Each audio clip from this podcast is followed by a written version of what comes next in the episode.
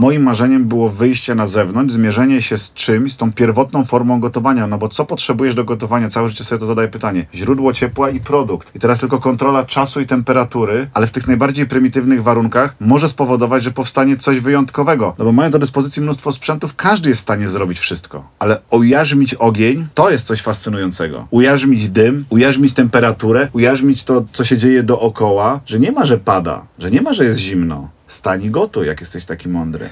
Jak pisał Czerniecki, nie ma dobrego rosołu z kapłona bez limonii i imbieru. To też dawniejszy rosół mógł być bardzo podobny do współczesnej zupy fo. Z Nowickim po drodze. Zaprasza Łukasz Nowicki. Gdy zadzwoniłem do Karola w październiku, usłyszałem jak zwykle serdeczny, ciepły, kulturalny głos w słuchawce. Ten sam głos z beznamiętną pewnością odpowiedział: Chętnie porozmawiam. Pierwszy wolny termin 19 dzień grudnia. Ja z radością przyjąłem tę datę z poczuciem, że jednak w czepku urodzony. Chcę, Karol, znajdzie czas, nie mówi nie. I to jeszcze w tym stuleciu. W przerwie między kolejnymi tatarami, programami, combrami, solami z Dover, podlaskimi frytkami do kampera. Do podcastu z Nowickim po drodze Karol Okrasa, mistrz kuchni dopieszczający nasze kubełki smakowe. Dzień dobry, bardzo dziękuję. Witaj. E, Będę prostował. Będę prostował, bo to bardzo źle zabrzmiało, że zaprosiłem cię, e, że przyjąłem zaproszenie dopiero na 19 grudnia.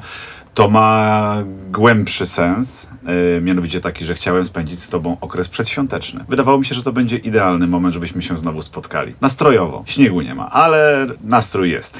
Wiesz, jeden z moich przyjaciół powiedział, że najgorszym gościem, jakiego można sobie wyobrazić, jest gość, który jest obyty z telewizją, z dobrą ripostą yy, i dokładnie mieliśmy tego dowód. Nie, ale to, to teraz już zupełnie poważnie. Nie no, jesteś bardzo zajęty, Kar Karol. Byłem.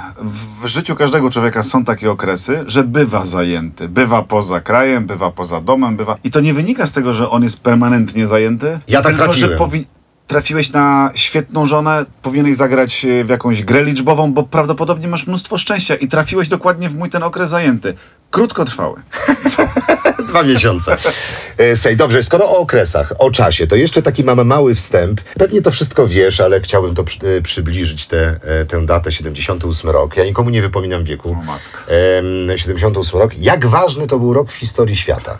Poza tym, że urodził się Karol Okrasaw, to wtedy Polański ucieka ze Stanów Zjednoczonych z wiadomych względów. Serial Był sobie człowiek ma telewizyjną premierę. Marita Koch bije rekord świata na 200 metrów. Do dziś nie pobity przez żadną inną kobietę. Inny Karol, Tak Wojtyła zostaje papieżem, a Mirosław Hermaszewski leci w kosmos. 31 grudnia tego roku zaczyna się zima stulecia. Nie zapytam cię na początek, czy pamiętasz tę zimę, bo jej nie pamiętasz, ale może coś znasz z opowiadań rodzinnych, coś rodzice wspominali, co z paromiesięcznym Karolem robili w tym trudnym czasie. Wiesz co, paradoksalnie ja wielokrotnie próbowałem to od mamy wydusić. Próbowałem wydusić też od taty, ale wydaje mi się, że na tyle wiedli życie oderwane trochę od tego światowego zgiełku, e, mieszkając w PGR-ze wtedy... e, Ale śnieg padał, prawda? Zima Coś stulecia była. Padał, tylko że to dotyka, padający śnieg i związany z tym paraliż, zakładam, że dotyka tych ludzi, którzy na co dzień żyją dosyć wygodnie, że za nich ktoś coś robi. Nie? Duże miasta, znaczy były sparaliżowane, to wiadomo. Ale tak naprawdę wydaje mi się, że w tym naszym PGR-ze, gdzie ten śnieg zawsze leżał i zawsze go trzeba było samemu e, odgarniać, pewnie problem polegał tylko na tym, że było go trochę więcej i trochę więcej trzeba było go odgarniać. Życie w PGR-ze wtedy, ja to pamiętam dosyć dokładnie. Obarczone jest jak gdyby takim e, syndromem dosyć, wydaje mi się, ja to, to, to zabrzmi brutalnie dla tych, którzy pamiętają czasy PGR-u, ale ja mówię z perspektywy dziecka, wygodnego życia, bardzo takiego sielankowego, zamkniętej społeczności w swoim jednym małym mieście i ty trochę świata poza tym miastem nie widzisz. Żeby się dowiedzieć, co czuła moja mama, musiałbyś pogadać z moją mamą. Ja ciągle to powtarzam, że mój punkt widzenia PGR-u i mojego dzieciństwa z tym związanego i tego życia wtedy, być może nawet w 78, 9, 80 roku, jest zupełnie inaczej namalowany niż obraz mojej mamy, która musiała w tym 78, 9, 80 i pierwszym wychowywać już trójkę dzieci. Podczas tej zimy stulecia pewnie jakoś sobie dać radę. Pracując no, w tym PGR-ze, to nie było pewnie dla niej łatwe. I ona inaczej to postrzega niż ja. Wiesz co, no ja trzymając się tych samych czasów, y, w 81 mamy stan wojenny. Dla mamy nie jest to łatwy czas. Nie, Chociażby. A ja byłem zachwycony, czyli wiesz, e, dokładnie pamiętam te momenty, kiedy od cioci wracaliśmy za późno w trakcie godziny policyjnej i przemieszczanie się od bramy do bramy. Od zabawa. bramy, jak w czterech pancernych, wiesz. Tu przejeżdża jakaś amfibia, tu przejeżdża jakiś wóz patrolowy, tu jakieś wojsko. Dramatyczne, przerażające, straszne momenty dla rodziców, dla dziecka. Bajka. Rozumiem, że o takiej perspektywie Wydaje mi się, mówisz. że dokładnie o to chodzi. Mhm. Że, że my zupełnie inaczej na ten świat patrzymy i pewnie dobrze i pewnie należy o tym pamiętać, jak wychowujemy swoje dzieci. To jest największy błąd, jaki popełniamy. Nie wiem, czy ty to robiłeś, czy nie. Ja mając 15-letnią córkę, wielokrotnie ze swoją Monią o tym rozmawiam z żoną, że i już się trochę tego nau- my się musieliśmy tego nauczyć jako rodzice. Bo ja byłem wychowany przez dziadka, przez tatę, facet z zasadami, facet gentleman, facet odpowiedzialny za żonę, za dziecko, miałeś e, kochones, żeby sobie to dziecko stworzyć. To nie jest przywilej, to jest odpowiedzialność, mój drogi. Wiesz, jest jak gdyby silne poczucie takiego sprawczości i odpowiedzialności za to, co robisz, we mnie siedzi, więc e, generalnie musiałem się nauczyć, żeby nie wychowywać córki podług swoich zasad. I już ci wyjaśniam dlaczego. Nie dlatego, że one są złe, że one były dobre do tamtych czasów, namalowanych tamtymi barwami i kolorami. Ale nauczyłem się, wiesz kiedy? Jak moja córka pewnego dnia powiedziała mi, jak ja jej zacząłem prawić morały na temat tego, jak się powinna zachować w danej sytuacji. Ona mówi, tata, ale to nie jest moja wina, że świat się zmienił. A to nie jest moja wina, że wy wychowujecie mnie, mając taki, a nie inny status. Przecież to nie ja sobie to stworzyłam. Ja w tym uczestniczę, więc nie miej do mnie pretensji, że się zachowuję tak, jak się teraz zachowuję, bo to jest e, adekwatne do dzisiejszych czasów. Ja wtedy zrozumiałem, że moi rodzice też nie byli zadowoleni z mojego zachowania. Ja dokładnie tak samo sobie myślałem, jak dorastałem, jak byłem w jej wieku. Myślę sobie, że to jest jakby dość oczywiste. Fajnie by było, gdybyś potrafił to wprowadzić w życie, bo to, co mamy głęboko wbite do krwiobiegu, do DNA, tak często pełni rolę dominującą ponad wiedza, e, wiedzę, którą posiadamy, Ach. albo nabywamy od naszych dzieci. Wiesz, A co przyjaciel... zrobić z dumą? A co, no z dumą? Nie, ale przede wszystkim z zasadami, które nam wpojono. Mi przyjaciel, a propos tego, że należy słuchać własnych dzieci, powiedział dwa dni temu, odszedł mu y, tata, a jego syn powiedział, tato, czemu się martwisz? No przecież dziadek był stary, starzy ludzie umierają. Powiedział mu to parolatek i on zdębiał. Oczywiście cierpienie cierpieniem, jasne jest, że śmierć jest w ogóle tak naprawdę zawsze cierpieniem tych, którzy zostają, a nie tych, którzy odchodzą. To chyba wiara, że tak jest, nie dotyczy tylko ludzi wierzących, ale ta mądrość tego małego chłopca jego poraziła. On nie to, że poprawiło mu się samopoczucie, ale naprawdę zrozumiał, że te dzieciaki są rzeczywiście mądre i to, co ci powiedziała Lena, jest niezwykle mądre. No, Tak, tak. Ona mi też kiedyś powiedziała o tym przy, przy okazji śmierci jednego z kolegów, że, że tata, ja rozumiem, że cierpisz, ale to właśnie to cierpienie to jest twoje cierpienie. Każdy kiedyś umrze. Wiesz, i jak gdyby trafia cię coś takiego i mówisz, Znowu, znowu dochodzimy do perspektywy, bo wydaje mi się, że Tak. to też łatwo jest mówić o takich rzeczach, kiedy jest się młodym. A kiedy to, ta śmierć dotyczy cię coraz bardziej, zaczynasz chyba troszkę czuć trwogę. A może nie? Ja tak. Yy, ja też coraz bardziej tak. No różni nas e, pięć lat, o czym jeszcze dzisiaj e, wspomnę. Karol, jesteś... Jesteś... Nie, wiesz co, bo tak mnie to ucieszyło, że tak jesteś stary. dwóch Nie, facetów nie, bo rozmawia. Bo ja myślałem, że jesteś młodszy. teraz Nie, sobą. ja myślałem, że jesteś młodszy, naprawdę. Tak? Tak, i potem... Ale po czym? Nie wiem, jakoś masz taką energię młodą, jesteś taki chudziutki. A pomyślałem sobie, kurczę, jakie to piękne, że on jest stary, nie? I, i, i że fajnie nam się będzie gadać, bo myślę, że rozumiemy pewne, e, pewne, pewne procesy, pewne mechanizmy. To, co powiedziałeś o córce, jest czymś, z czym ja się dokładnie zmagam e, z moimi dziećmi. E, mówiąc często, kurczę, masz tak dobrze, masz to, to, to, zwiedzasz świat, jeździsz na nartach, potrzebujesz obozu żeglarskiego, to jest obóz żeglarski. A oni wtedy mówią dokładnie samo. Hej, ja o to nie prosiłem, ja nie znam innego świata. Tak. Nie miej do mnie pretensji za to, że w takim świecie zostałem spłodzony, spłodzona. No i mają rację. Im szybciej to zrozumiemy jako rodzice, tym jest łatwiej, wydaje mi się. Próbuję i, i wydaje mi się, że jak gdyby jestem blisko takiego znalezienia porozumienia, no bo wydaje mi się, no w kontekście wieku to, o czym mówisz, y, szko, szko, mi w ogóle jest szkoda każdego dnia. Znaczy ta pogodność, o której mówisz, y, ta, ta radość wynika tylko i wyłącznie z tego, że ja lubię żyć. Ja też. Nie, nie chodzi o to nawet, że lubię swoje życie. To, to też.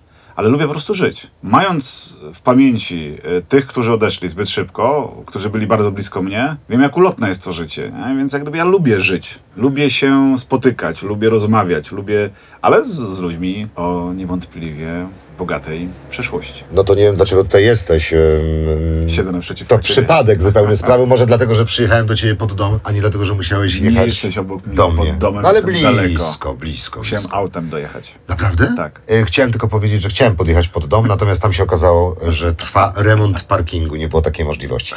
Karolu, wracając do, no, no z czego jesteś znany? Jesteś osobowością telewizyjną, to jasne, ale dużo będzie o jedzeniu dzisiaj. Pewnie jesteś do tego przyzwyczajony i nie zaskakuje cię ten fakt. Choć oczywiście zapytam, e, tak zupełnie na marginesie, Proszę. nie rozwijajmy. Kibicujesz? Tak. Komu? E, od zawsze Barcelonie. Dziękuję, to tak jak ja. Tak. Ale nie ubrałem się bluzy Barcelony. No ja też nie, bo nie wiedziałem, czy nie jesteś fanem Realu. Zdecydowanie Barcelona. Jak się czujesz z tym, co się dzieje? Mecz z Walencją. Wiesz co, tak, ale wydaje mi się, że trzeba patrzeć e, z perspektywy czasu. Wszyscy zdawaliśmy sobie sprawę, że era naszych barcelońskich Galacticos e, musiała kiedyś przeminąć i ona przeminęła, no i pewnie wszyscy żyjemy w przeświadczeniu o tym, że zespół ciągle jest w budowie. Też ta era Galacticos kosztowała trochę klub i do dzisiaj klub się nie może wykaraskać z problemów No więc finansowych. mamy świadomość popełnianych błędów, ale które dały nam wiele radości. Czekamy na kolejne, więc ja jestem abso- absolutnie optymistą. Być może niepoprawny. Karol jest prawdziwym kibicem. Poznaje się kibica po tym, że mówi w liczbie mnogiej. Ja kocham Barcelonę, nigdy w życiu nie mówię mamy. Yy, to jest piękne, nie, no bardzo ładne. Słuchaj, wracamy do, trochę do dzieciństwa, bo każdy z nas ma swoje smaki. Pamiętasz, na pewno znasz to i słyszałeś to pytanie, ale ja nie znam odpowiedzi, bo go nie wyszperałem w internecie. Pamiętasz ten pierwszy smak dzieciństwa? Ja mogę podać dwa, trzy. Dawaj. Moje najpierw chcesz? Tak, tak. Pamiętam smak, mama genialnie oszukiwała. Nie było produktów, mama je tworzyła. Mieszkała lata we Włoszech, we Francji, była lekkoatletką, zwiedziła świat, znała kuchnię świata, a nie było produktów. Więc caprese, mozzarellę zastępowała bunce. Nie było oliwy, więc robiła cudowny sos vinaigrette. Pamiętam jej fasolkę szparagową z bułką tartą polaną olejem, ale tak to było spreparowane, że miałeś wrażenie, że jesteś w ludce w Toskanii. Czy ty pamiętasz takie smaki z dzieciństwa? Ja mam kilka, tylko one są po części brutalne albo banalne. Obydwa na B. Yy, Baran. Właśnie nie. Moja mama też może nie oszukiwała, trochę oszukiwała tę rzeczywistość. Pamiętam, że była mistrzynią świata w robieniu potraw z cebuli. Miliona. Jedną z takich najbardziej charakterystycznych, którą pamiętam ze swojego dzieciństwa, to jest smak dzieciństwa. Duszona bardzo długo cebula, w dużej ilości na patelnię, taka przemieszana, którą to kładziono na kromkę chleba. I nawet nie o cebulę chodzi, a o ten chleb. Ja jestem, uwielbiam pieczywo, uwielbiam chleb, ale uwielbiam, przyznaję się do tego bez bicia, świeży chleb. Czy moja żona się ze mnie śmieje? Tutaj się jakby przeciwieństwa Ja się przyciągają. A taki świeżutki, że musi być być mięciutki. Taki mięciutki, pszenny, miękki chleb. Dużo glutenu. Tak, bo lubię gluten. Uwielbiam go smakować, się nim rozkoszować. Więc e, jeśli chodzi o... i mogę jeszcze. Więc e, mama, ponieważ no, chleba nie kupowała codziennie z powodów oczywistych, ten chleb był zawsze czerstwy, więc go parowała na tej cebuli. Czyli jak już cebula była gotowa, to układała kromki chleba na tej Mokry cebuli. był. Wiesz, no, tutaj doszła do perfekcji. On nie był mokry, on był uparowany. To są dwie różne rzeczy. Tutaj Okej. jakbyś uparował sobie gatki albo je polał wodą. Parowane prasują się. Takie lekko wilgotne są wtedy, nie? Takie mikro. Bardziej mikro, nie lekko Mikro. nawet, takie mikro. To jest to koszula, do, do prasowania się paruje, ale się jej nie moczy. To prawda. O. I właśnie to jest ta różnica pomiędzy uparowanym a zmoczonym chlebem. I on uparowany był mięciutki i wtedy kładziono na tym cebulkę i jedzono. Smak dzieciństwa a propos chleba, e, dwie wersje kanapek. Sma- e, syrop z cebuli był? Nie. Jak chorowałeś z chorowałeś, cukrem, dużo Ale to cukru? nie, u nas nie, u mnie nie. Ja U mnie uwielbiałem. Mleko, masło, czosnek, miód. A jajka w szklance? No tak, tak, tak. tak. Kogel, A mogel? k- Chleb z wodą i cukrem? Nie. A, no to nie, Nie. jadłeś klasyki, no błagam cię. Woda i cukier. Wersja kanapki. A druga, ekskluzywna bardzo, śmietana i cukier. Gęsta, kwaśna śmietana, taka rozsmarowana. A w Ale PGR-ach była dobra śmiet- mieliście dostęp do takich Tak, produktów no, lokalnych? To, przecież my te produkty tworzyliśmy, wiesz, ja naprzeciwko bloku Ale ja nie wiem, jaki to był PGR. No może to był PGR jak przy jakiejś fabryce. Konstrukcja PGR-u jest zawsze jest taka, że są bloki mieszkalne, Tak. podwórko i komórki. I w tych komórkach, które były oddalone jakieś 5, 25 metrów, było wszystko. Były świnki, były króliki, były... Aha! Jak gdyby konstrukcja tego PGR-u była bardzo fajna, co ja zawsze lubiłem, że wszyscy dookoła to byli wujek i ciocia. Jak gdyby to nie polegało na tym, że ty musiałeś mieć wszystko. Ty byłeś wyspecjalizowany, co dzisiaj często mówię wszystkim restauratorom, bądź dobry tylko w jednej rzeczy, więc każdy robił jedną rzecz, każdy hodował jedną bądź dwie rzeczy i później na, następował tak zwany handel wymienny. O to chodziło, nie? Że mogłeś mieć wszystko, niekoniecznie za to płacąc. Specjalista od śmietany, pani od jajek, e, pan od czegoś, tak? Rozumiem. Tak, tak. Y, ale a propos tego PGR-u, to jeszcze jeden specjał, który właśnie brutalności być może trochę doda. I to pamiętam bardzo mocno. To ludzie się dziwią, jak... No bo jak gdyby klus, y, y, zupa owocowa ze śmietaną, ziemniakami i skwarkami, to chyba nie robi na nikim wrażenia. Nie. to jest banał. Ale świńska skóra opalona do rzucia i to jest coś, do czego bardzo często wracam. Ja mam to głęboko gdzieś tam zakorzenione w pamięci tej, tej sensorycznej. Smak świńskiej skóry. Kiedyś całe tuczniki, tak było, więc mogę chyba o tym powiedzieć, chociaż dzisiaj wszystko robi już bardzo mocne wrażenie. Ale kiedyś te tuczniki przed parzeniem, przed skrobaniem opalano słomą. Czyli kładziono na stole, obkładano słomą. Możesz zamknąć buzię. Nie widziałeś tego? Nie, nie, nie, nie, nie, mnie to fascynuje. Zafascynowało mnie to twoje zdanie, że dziś już nie można niczego powiedzieć, bo wszystko jest, brzmi skandalizująco i też zacząłem myśleć o tym zdaniu, wiesz, bo wkurza, bo wkurza mnie to, co powiedziałeś. No. To, to, trochę tak jest, ale ja Gadamy o mogę, ja mogę z, z racji wieku Oczywiście, że tak. Nam wolno. I opalano. Opalano tego tucznika, później go dopiero skrobano. I podczas tego opalenia części tej skóry były takie zwęglone. Uszu, bądź pamiętam przy raciczkach. I ja to naprawdę przeżyłem i za tym tęsknię. Tego się nie jadło, to się żuło. Tak jakbyś żuł niezżuwalną gumę do rzucia. My te kawałki skóry dostawaliśmy jako dzieciaki, ganialiśmy za tym przy każdym takim świniobiciu i to żuliśmy. A co, współczesny Wrigley's? Tak? Może coś takiego. Okej. No Wiesz, są teraz z perfumy o przedziwnych zapachach. Być może tego typu gumy do użycia też powstaną. Ja myślę, że jakbyśmy dobrze po, Wszystkim to były kalorie, nie? To były Tak. kalorie, to był smak intensywny. Nie, to był tylko smak. Smak. Smak, A zapach. powiedz mi, bo ja też pamiętam, no drogą, drogim produktem była ryba i pamiętam, że czasami jadaliśmy, e, to się nazywało ślepy śledź. Ślepy śledź polegał na tym, że miałeś tylko płyn z ryby, z ziemniakami. A, to jest- Ale, czyli, bo, no bo ryba, wiesz, no to A, był rarytas. No tak, ale to jest podlaska klasyka zupy, yy, takiej, takiej brejki, którą podawano do ziemniaków, czyli jak gdyby wychodząc z założenia, że kiedyś nic się nie mogło w kuchni zmarnować, no to yy, tą wodę ze śledzia zagęszczano mąką i później tą taką Czasem zabielano też. ta zabielano i pododawano jako dodatek do śledzia na, na stole wigilijnym. To jest klasyka. Ale dodawali do śledzia, a my takie rzeczy jedliśmy bez śledzia. Zuchy. Bo są moczyć ciap, ciapciarz ziemniaczki w tym Tak, sosiczku tak, i, tak, to jest, tak. i to jest, powiem ci szczerze, śledź jest do niczego niepotrzebny. Ale ta nazwa jest adekwatna do też wielkopolskiej chociażby zupy e, ślepe ryby, która znowu nawiązuje trochę do tego barokowego stylu kuchni, kiedy to oszukiwano bardzo często e, i to oszustwo polegało na tym, że zupa, zupa ślepe ryby polegała na tym, że nie miała w ogóle w sobie żadnej ani ryby, ani tłuszczu, czyli to była zupa warzywna, ale nazywała się ślepe ryby. Ale no to co tam było ryb, rybiego? Nic, bo nie było oczek. Nie było oczek, A, więc ślepe. dobrze. A nie było oczek tłuszczu. Gotowałeś jako dzieciak? Wiesz, no bo ja, tak, dobra, tak. bo, dobrze, skąd się bierze? Bo każde pytanie ma zawsze jakiś tam Tak, sens, tak, tak. nie? Ja się bardzo cieszę, jak moje dzieci eksperymentują w kuchni, a jednocześnie jest pewien, pewna część mnie, którą to strasznie wkurza, bo tam, wiesz, rozbebeszona ta mąka, te podłogi, to wszystko jest, to jest ub, ubadźgane, ubrudzone i tak się zawsze, zawsze miotam i zawsze z tym walczę, ale jednocześnie oczywiście bardzo się cieszę, że chcą. Chcą robić naleśniki, że chcą robić różnego rodzaju produkty. I pamiętasz swoje pierwsze eksperymenty? Coś takiego może bardziej spektakularnego. Nie mówię o kanapce. Po nie? pierwsze, apeluję do ciebie i do wszystkich, żeby się wyleczyć z tego, że, że coś nas wkurza, a szczególnie wkurza nas bałagan w kuchni. No nie da się zrobić, yy, nie da się malować obrazu. No każdy chyba widzi, jak wygląda pracownia artysty malarza, tak? Ja nie mówię, że to musi ura, urastać do rangi Mhm. artystycznego dzieła, to, to co twoja córka zrobi, czy twoje dzieci zrobią w kuchni, ale chodzi o to, że tak jak w przypadku dania, do czego namawiam, nie odmierajmy sobie na, stan, na samym starcie przyjemności. Jeżeli my temu dziecku zakażemy, to znaczy zrób, ale nie nabróć, no to generalnie od razu mówimy mu, wiesz co, to lepiej nie rób. Znaczy nie da się jeździć autem bez zanieczyszczania środowiska. Ja to rozumiem. No, no, no, no E, więc jak gdyby Ale ja pozwalam, tylko, mu, To pozwalaj tylko mówię ci o tym pierwiastku, który we mnie jest strachu, nie? wydłup ten pierwiastek i go wyrzuć. Jest dużo pierwiastków innych, bardzo przyjemnych, które są pomocne w życiu. Dobrze, teraz ty. Twoje takie pierwsze danie. Ja gotowałem, bo musieliśmy gotować jako najstarszy z rodzeństwa. Byłem odpowiedzialny też po części przy zapracowanych rodzicach e, za wyżywienie tych sióstr. W zasadzie za odgrzewanie. Nie gotowanie, ale odgrzewanie. Ile sióstr? Dwie. Już chciałem do trzech sióstr Czechowa nawiązać. or something. Nie udało się. Będę szukał innych haków. Dwie plus jedna, czyli prawie trzy. I gotowałem. Nie wiem, co było. Znaczy, wiem, co było pierwszą samodzielną potrawą, bo pamiętam do dzisiaj, jak zrobiliśmy z siostrami na. My w ogóle byliśmy bardzo tak rodzinnie wychowywani i ten etos rodziny dla mnie jest dosyć istotny, więc e, zawsze jak były urodziny mamy czy taty, robiliśmy coś specjalnego. Te e, dezodoranty za jakieś tam dwa złote kupowane w sklepie, takie najgorsze, czy jakaś pani. Nie, nie będę wymieniał, jakieś wody toaletowe. Pani Walewska chciałeś E, powiedzieć. Płyn do go, e, ten, pastę do golenia w tubce tacie. Was. Bo, bo, tak, bo już nie było nawet na pędzelek, tylko samą pastę, ale to było ważne, żeby coś kupić. Więc my się zrzucaliśmy z siostrami i kupowaliśmy zawsze to samo. A ale- dzieliliście prezenty? Tak, tak, tak, tak, tak, pomiędzy nami. A znaczy Nie, teraz nie, nie, nie, robimy. o czym innym mówię, żeby było więcej. Masz piórnik i kupisz linię, k- kredki, pisaki, to wszystko u nas było oddzielnie pakowane, żeby prezentów było więcej, Więcej. pod choinką, choć można byłoby to zawrzeć w jednym. w jednym piorniku. No tak, no, to stary numer. Robiliście? Znamy, Tak? robiliśmy. Tak.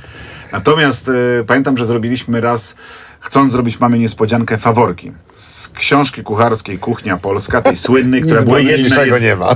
Tutaj faworki, bicie wałkiem, cały blok nas słyszał. E, robiliśmy to naprawdę sumiennie i te faworki wyszły. I teraz, żeby było jasne, ja czasami jak moja córka coś robi, no może teraz już nie, ale jak była jeszcze młodsza, miała 10, my wte, ja wtedy miałem pewnie z 10 lat. Moje siostry były młodsze ode mnie. I my to robiliśmy smażąc w głębokim oleju. Jak moja córka miała 10 lat, to ja stałem obok niej, żeby się nie skaleczyła, nie, Nie poparzyła. Nie poparzyła. Wiesz, tak jak to się wszystko pozmieniało dziwnie, a my wtedy faworki sami, mama o niczym nie wiedziała, zakupy, y, książka, odmierzanie, tak wiesz, trochę tam, bo tam wagowo podane, ale kto miał wagę w domu, więc tam trochę na szklankę, trochę na, na różne inne specjały. To były faworki na pewno. Pierwsza potrawa w pracy, pamiętam to do dzisiaj, Wil Zurich, tak zwana córeczka, czyli taka potrawka z cielęciny. Pierwsza potrawa w technikum gastronomicznym y, to była fasolka po bretońsku, którą później odtworzyłem mojemu dziadkowi. Uznał, że wybór szkoły był dużym błędem, jeśli chodzi o wychowanie wnuczka, więc y, te potrawy pierwsze dosyć dobrze pamiętam, tak. No i sałatka jarzynowa, nie? Zawsze w domu,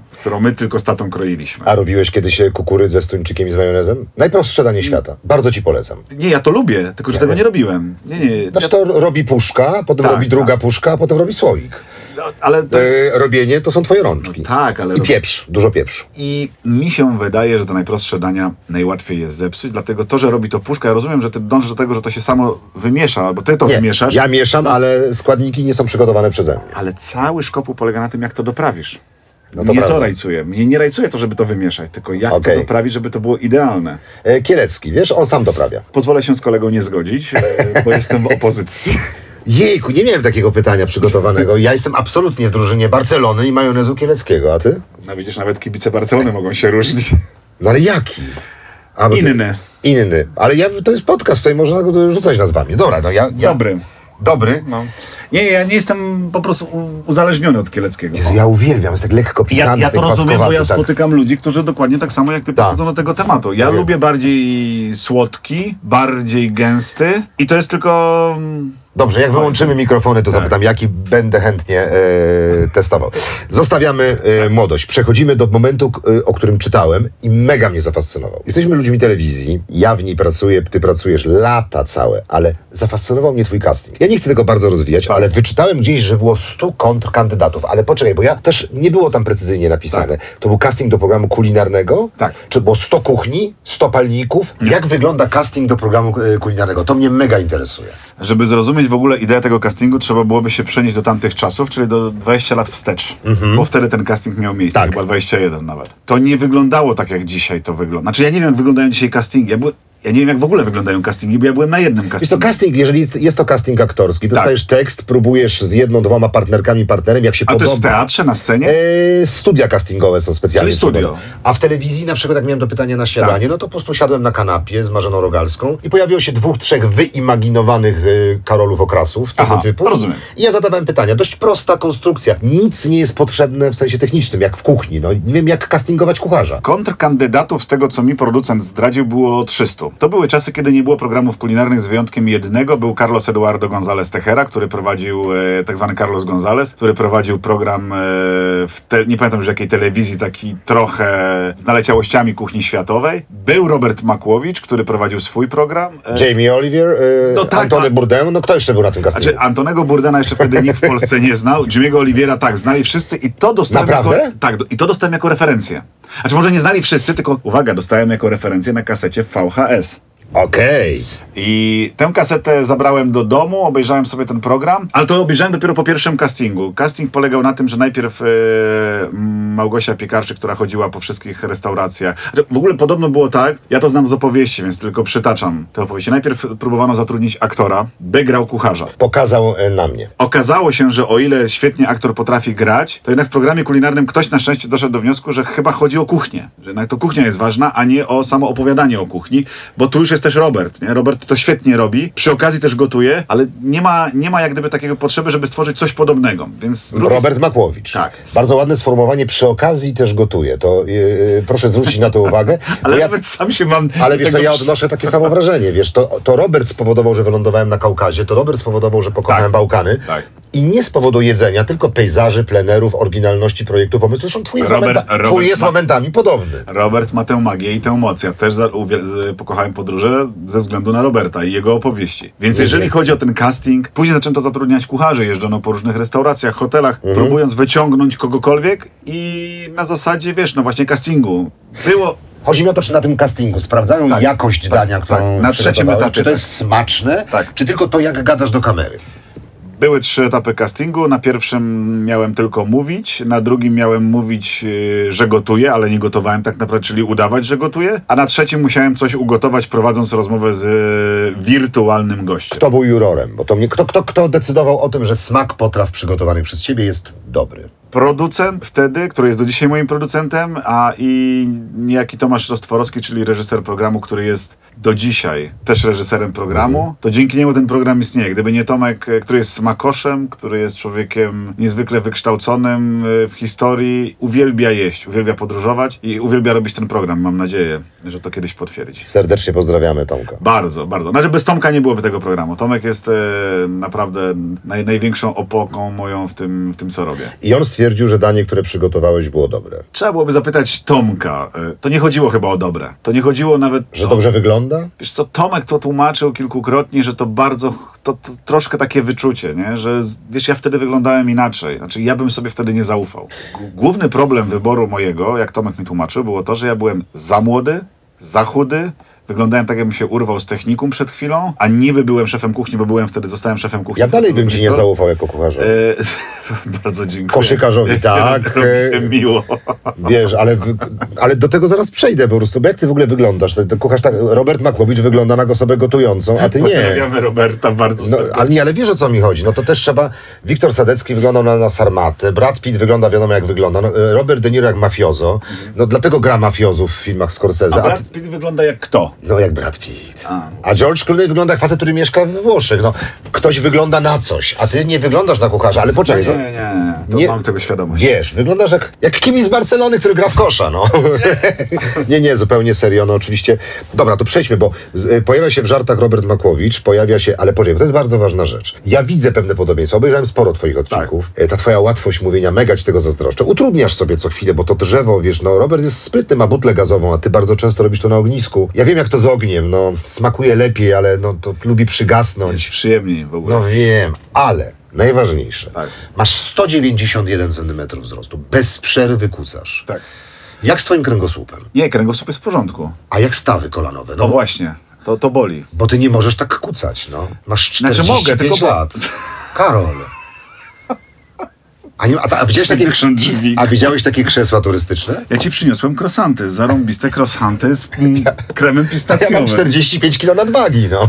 Więc jeden krosancik już naprawdę nic nie zmieni, dalej się w to wciśniesz. Czy, powiedz mi, kochany, czy Tak. to, to nie, Nie. są krzesła turystycznego albo nie wiem, no, leżanki? Nienawidzę didaskaliów podczas gotowania, które zaburzają twoje, twoje odczucia tego, co robisz. No, jeżeli siedzisz na ziemi, to czujesz tę ziemię. Ja wiem, że to dziwnie... Znaczy nie, czasami siedzę na jakichś skrzynkach, czasami stoję, bo jest prawda. mi wygodniej stać niż siedzieć, e, bo się łatwiej gotuje, ale tak naprawdę najfajniej jest właśnie jak kucam, czy jak klęczę. No, tylko rzeczywiście problem polega na tym, że przy tym wzroście i przy całym życiu swoim, kiedy uprawiałem różne sporty, e, stawy kolanowe bolą. Bolą. Bolą, ale to wiesz, wtedy program nie jest nagrywany na żywo, więc mogę wytrzymać z 15 minut klęcząc, kucając, wstaję, rozchodzę to przez 5 minut i jedziemy dalej. Coś tam się musi podgotować, coś się poddusić, coś odparować, coś zredukować, coś przysmażyć. Jestem dziennikarzem z, z przypadku. Bardziej jednak czuję się aktorem. Czy ty naprawdę tak bardzo kochasz to, co robisz? I w sensie, czy to jest po prostu. Chodzi mi inaczej. Kamper jest pewnego rodzaju pomysłem, tak? Chciałem wyjść naprzeciw moim gościom, chciałem do nich przyjechać. Nikt tego nie robił wcześniej, jest to jakiś pomysł.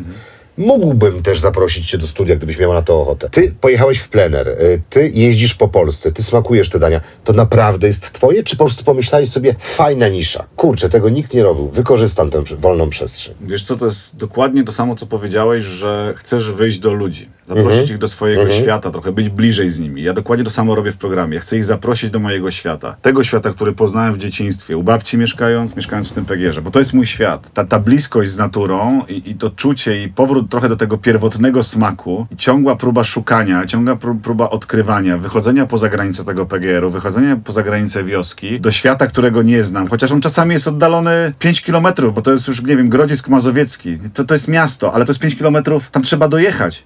A ja dojeżdżałem do tego Grodziska jeszcze zabierając się z sąsiadem na, na targi furmanką, nie? jak jechał koniem i wozem. Takie czasy były. Więc y, ja zapra... To, to jest mój świat, to jest coś, co absolutnie kocham, ale nie byłem na tyle mądry i dlatego jesteśmy razem y, albo nie, nie powiem tego, ale bardzo wiele nas łączy, bo ja też nie chciałem być kucharzem. Ja też nie zdecydowałem o tym, będąc w szkole podstawowej. W szkole średniej nawet śmiem twierdzić, będąc w pierwszej klasie, y, wielokrotnie to podkreślałem, to tylko intuicja kobieca mojej mamy, y, pragmatyczne podejście do życia, sytuacja rodzinna y, w domu, troszkę mnie ukierunkowały, że szybko trzeba zdobyć zawód. Zawód, który najczęściej, tak jak mama mi tłumaczyła, no, będzie powodował, że jak mi się nie uda, to głodny nie będę chodził, co było dosyć istotne wtedy dla niej. Dobrze się uczyłem, więc jak gdyby nie było problemu z wyborem szkoły, no padło na gastronomika, bo właśnie jest jakaś wygoda e, w egzystencji, późniejszej być może. Ale ja to pokochałem bardzo szybko, bo ja pokochałem pewnie od momentu, kiedy wyszedłem na praktyki zawodowe, kiedy spotkałem bardzo fajnych kucharzy, szefów kuchni, których do dzisiaj pamiętam, z imienia, z nazwiska. Mariusz Wagner, Mariusz Szymczyk, Krzysztof Wojtal, Paweł Łoszczyk, Bernard Luziana, e, Vincent Astier.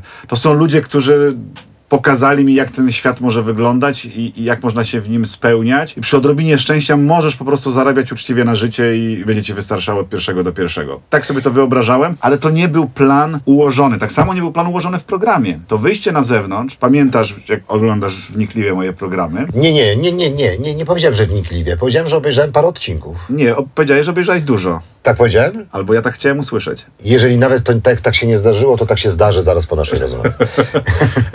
Yy, wyjście na zewnątrz to było marzenie takie od dłuższego czasu. Ja gotowałem w studio i to mnie zaczęło bardzo męczyć. Znaczy gotowanie studyjne, robienie tych potraw, szukałem pomysłu, bo mieliśmy później smaki czasu, czyli gotowałem między innymi z tobą, z y, gwiazdami, które były zapraszane do programu i odtwarzałem smaki dzieciństwa ich, trochę tam modyfikując. Ale moim marzeniem było wyjście na zewnątrz, zmierzenie się z czymś, z tą pierwotną formą gotowania, no bo co potrzebujesz do gotowania? Całe życie sobie to zadaję pytanie. Źródło ciepła i produkt. I teraz tylko kontrola czasu i temperatury, ale w tych najbardziej prymitywnych warunkach może spowodować, że powstanie coś wyjątkowego. No bo mając do dyspozycji mnóstwo sprzętów, każdy jest w stanie zrobić wszystko. Ale ujarzmić ogień, to jest coś fascynującego. Ujarzmić dym, ujarzmić temperaturę, ujarzmić to, co się dzieje dookoła, że nie ma, że pada, że nie ma, że jest zimno. Stań i gotuj, jak jesteś taki mądry. Zrób coś. Zadałem Ci to pytanie dlatego, że jest to coś, co najbardziej mi się podoba w Twojej robocie i najbardziej nas łączy. Gdybym miał gotować, to tylko tak jak Ty i Robert. Znaczy po prostu nie wyobrażam sobie zupełnie innej formy gotowania, czyli czegoś, co wiąże się z pogodą, z pewnymi utrudnieniami, z tym, o czym powiedziałeś, ale też z podróżowaniem i poznawaniem ludzi, bo to jest istotą i to jest najpiękniejsze w tym, co robisz. Słuchaj, było bardzo miło, potem było trochę mniej miło. Teraz mam takie dwa pytania w głowie ułożone, dotyczą tego, o czym rozmawiamy. Jedno będzie bardziej miłe, a drugie mniej. To od Dobrze. którego zacząć? Od którego chcesz? Zacznę od tego mniej. Gmina Rybno. Tak. Zrealizowałeś tam mnóstwo odcinków, y, Tak. w związku z czym zostałeś honorowym obywatelem gminy. Tak. I teraz chciałem tutaj porozmawiać o próżności, bo e, mnie jeszcze nie zaproponował nikt, żebym był honorowym obywatelem. Jestem trochę zły, no. Ale przyjmuje się... Ale przyjmuje się takie honorowe obywatelstwo z, właśnie z próżności, czy, czy z poczucia wstydu, czy z satysfakcji, czy wręcz zakłopotania, zdziwienia, jakoś przypadkiem? I wreszcie drugie pytanie w ramach tego pierwszego, czy wiążą się z tym jakieś obowiązki? Więc. Przecież nie jesteś mieszkańcem Rybna, tak? Mogę jak w Wielkiej Grze, czyli odpowiem najpierw na pytanie drugie. Tak! Dobrze? Wiążą się z tym obowiązki, ale które nie są nigdzie spisane. To są takie wewnętrzne poczucie odpowiedzialności, że ktoś ci coś daje. Wydaje mi się, że to obywatelstwo było dane, tego honorowego obywatela, trochę awansem. Zaraz wyjaśnię dlaczego. Ale no później czuję, że, że trzeba coś z tym zrobić. Nikt ode mnie niczego nie oczekuje i tak naprawdę chyba dlatego też zgodziłem się to przyjąć. I zgodziłem się też dlatego przyjąć. Nie, nie wynika to z próżności, ale z trochę takiego poczucia wstydu, że dlaczego niby miał, miałbym tym ludziom odmówić, skoro oni chcą mi dać. Wiesz, bo trochę miałem coś takiego, że jak oni się wtedy poczują. Faktycznie zrobiłem bardzo dużo programów, programów, które zmieniły Ale ty promowałeś ten region, tę gminę? no tak mi się wydaje, znaczy nie wiem na ile, no trzeba byłoby zapytać tych ludzi. Byłem mocno związany, mieliśmy tam mnóstwo fajnych gości, którzy nas chętnie przyjmowali które to programy były jakieś, były o czymś. W momencie, kiedy my rob, zaczynaliśmy robić programy o lasach, o drwalach, o tej ciężkiej pracy tych ludzi, którzy tam poświęcają swoje życie i z tego żyją, to jeszcze nikt jak gdyby nie, nie, po, nie podejmował takiego tematu. Jeżeli my robiliśmy o kołach gospodyń wiejskich, wtedy Teraz to już jest popularny temat, ale no, wtedy nie teraz był. to jest bardzo modny temat. Tak, tak. Wtedy y, ja pamiętam pierwsze momenty, kiedy tak naprawdę no, nie bardzo delikatnie rzecz ujmując, ktoś chciał to wyemitować, bo jak gdyby, bo o co chodzi z tymi paniami. I my tam to robiliśmy, bo ci ludzie w to wierzyli, chcieli się pokazywać. Zawsze mówię, że jeździmy tam, gdzie ktoś chce nas przyjąć i, i chce się coś pokazać i chce coś zachować w pamięci. Więc bardziej wydało mi się to z, m, przyjęte tak z e, poczucia trochę wewnętrznej winy, że jak- jakbym nie przyjął, to byłoby źle. Ja wiem, że być może w wielu opiniach na to nie zasługuje. Tak samo jestem, uwaga, a, i, a, a Jeszcze jesteś honorowym obywatelem jakiejś gminy? nie gminy, województwa, kolego, Pomorskiego. podlaskiego. Też na P. Moje ukochane wo- województwo. Tak, siedzisz przed honorowym obywatelem województwa podlaskiego, ale tu już sobie to prawo, znaczy jestem tutaj i, i zresztą i jedno i drugie tak samo dla mnie równoważy. Wychowałem się, urodziłem się na geograficznym Podlasiu, lubię tam jeździć wielokrotnie. Czy za to powinno się przyznawać? Znowu, ktoś stwierdził, że warto. Zrobiłeś dużo dla promocji tego regionu. Ja Nie, chciałem tylko ci myślę, powiedzieć... że jest mnóstwo ludzi, którzy zrobili dużo więcej. No ale ty jesteś medialny, no to, to E, gdzieś... Pewnie wiesz, nie ma co ukrywać, pewnie to w jakimś sposób też troszkę waży, ale znowu uznaję, że zostało to dane awansem, więc staram się odpłacać Czekamy godnością. z Robertem na ciebie w Krakowie. No nie, no Kraków Nie jest możemy zarezerwowany. przyznawać Nie, nie, honorowego obywatelstwa, ale... Ale co, ale komu? Ewie Wachowicz czy Robertowi Makłowiczowi? Ty znasz lepiej Kraków. I znam dobrze Ewę i Roberta, e, Roberta troszkę mniej. Nie, no to ja, słuchaj, ja w każdym razie jak przeczytałem to, co przeczytałem, e, natychmiast przyszła mi ochota do, na to, żeby wybrać się do gminy Ryb. Jeżeli taki był cel, no to to jest skuteczne.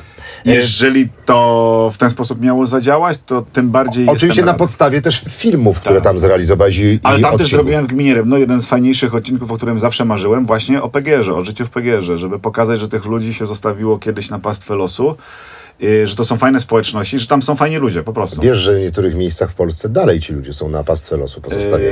Yy, Niewiele tak się zmieniło. Marzyłem o tym, żeby zrobić program. Tam mi się to udało, właśnie przy pomocy chociażby i wsparciu ludzi, którzy zarządzają gminą rybną, więc jak gdyby Sama dobra pełna robota. synergia. Potem to się rozwinęło i rozwija Tak. do dzisiaj, bo z Pegierów e, niestety niektóre miasta stały się miastami widmo, Tak. gdzie, przy które funkcjonowały przy dużych zakładach pracy, które zostały zamknięte i teraz stały się takimi gigantycznymi Pegierami. Nie będę używał nazw, żeby nikogo nie obrazić, Tak. ale wielu ludzi w Polsce zostało pozostawionych samym, samymi sobie. Spłycamy, wracamy, bo góra nam urosła, e, schodzimy na niziny, mm, a nawet być może na żuławy wiślane. Proszę. Ukochana zupa. Ja jestem w ogóle zupojadem, nie wiem czy wiesz, mogę na pierwsze danie i na drugie danie jeść zupę. A Twoja. jaka ulubiona? O Jezu, jedna jedyna?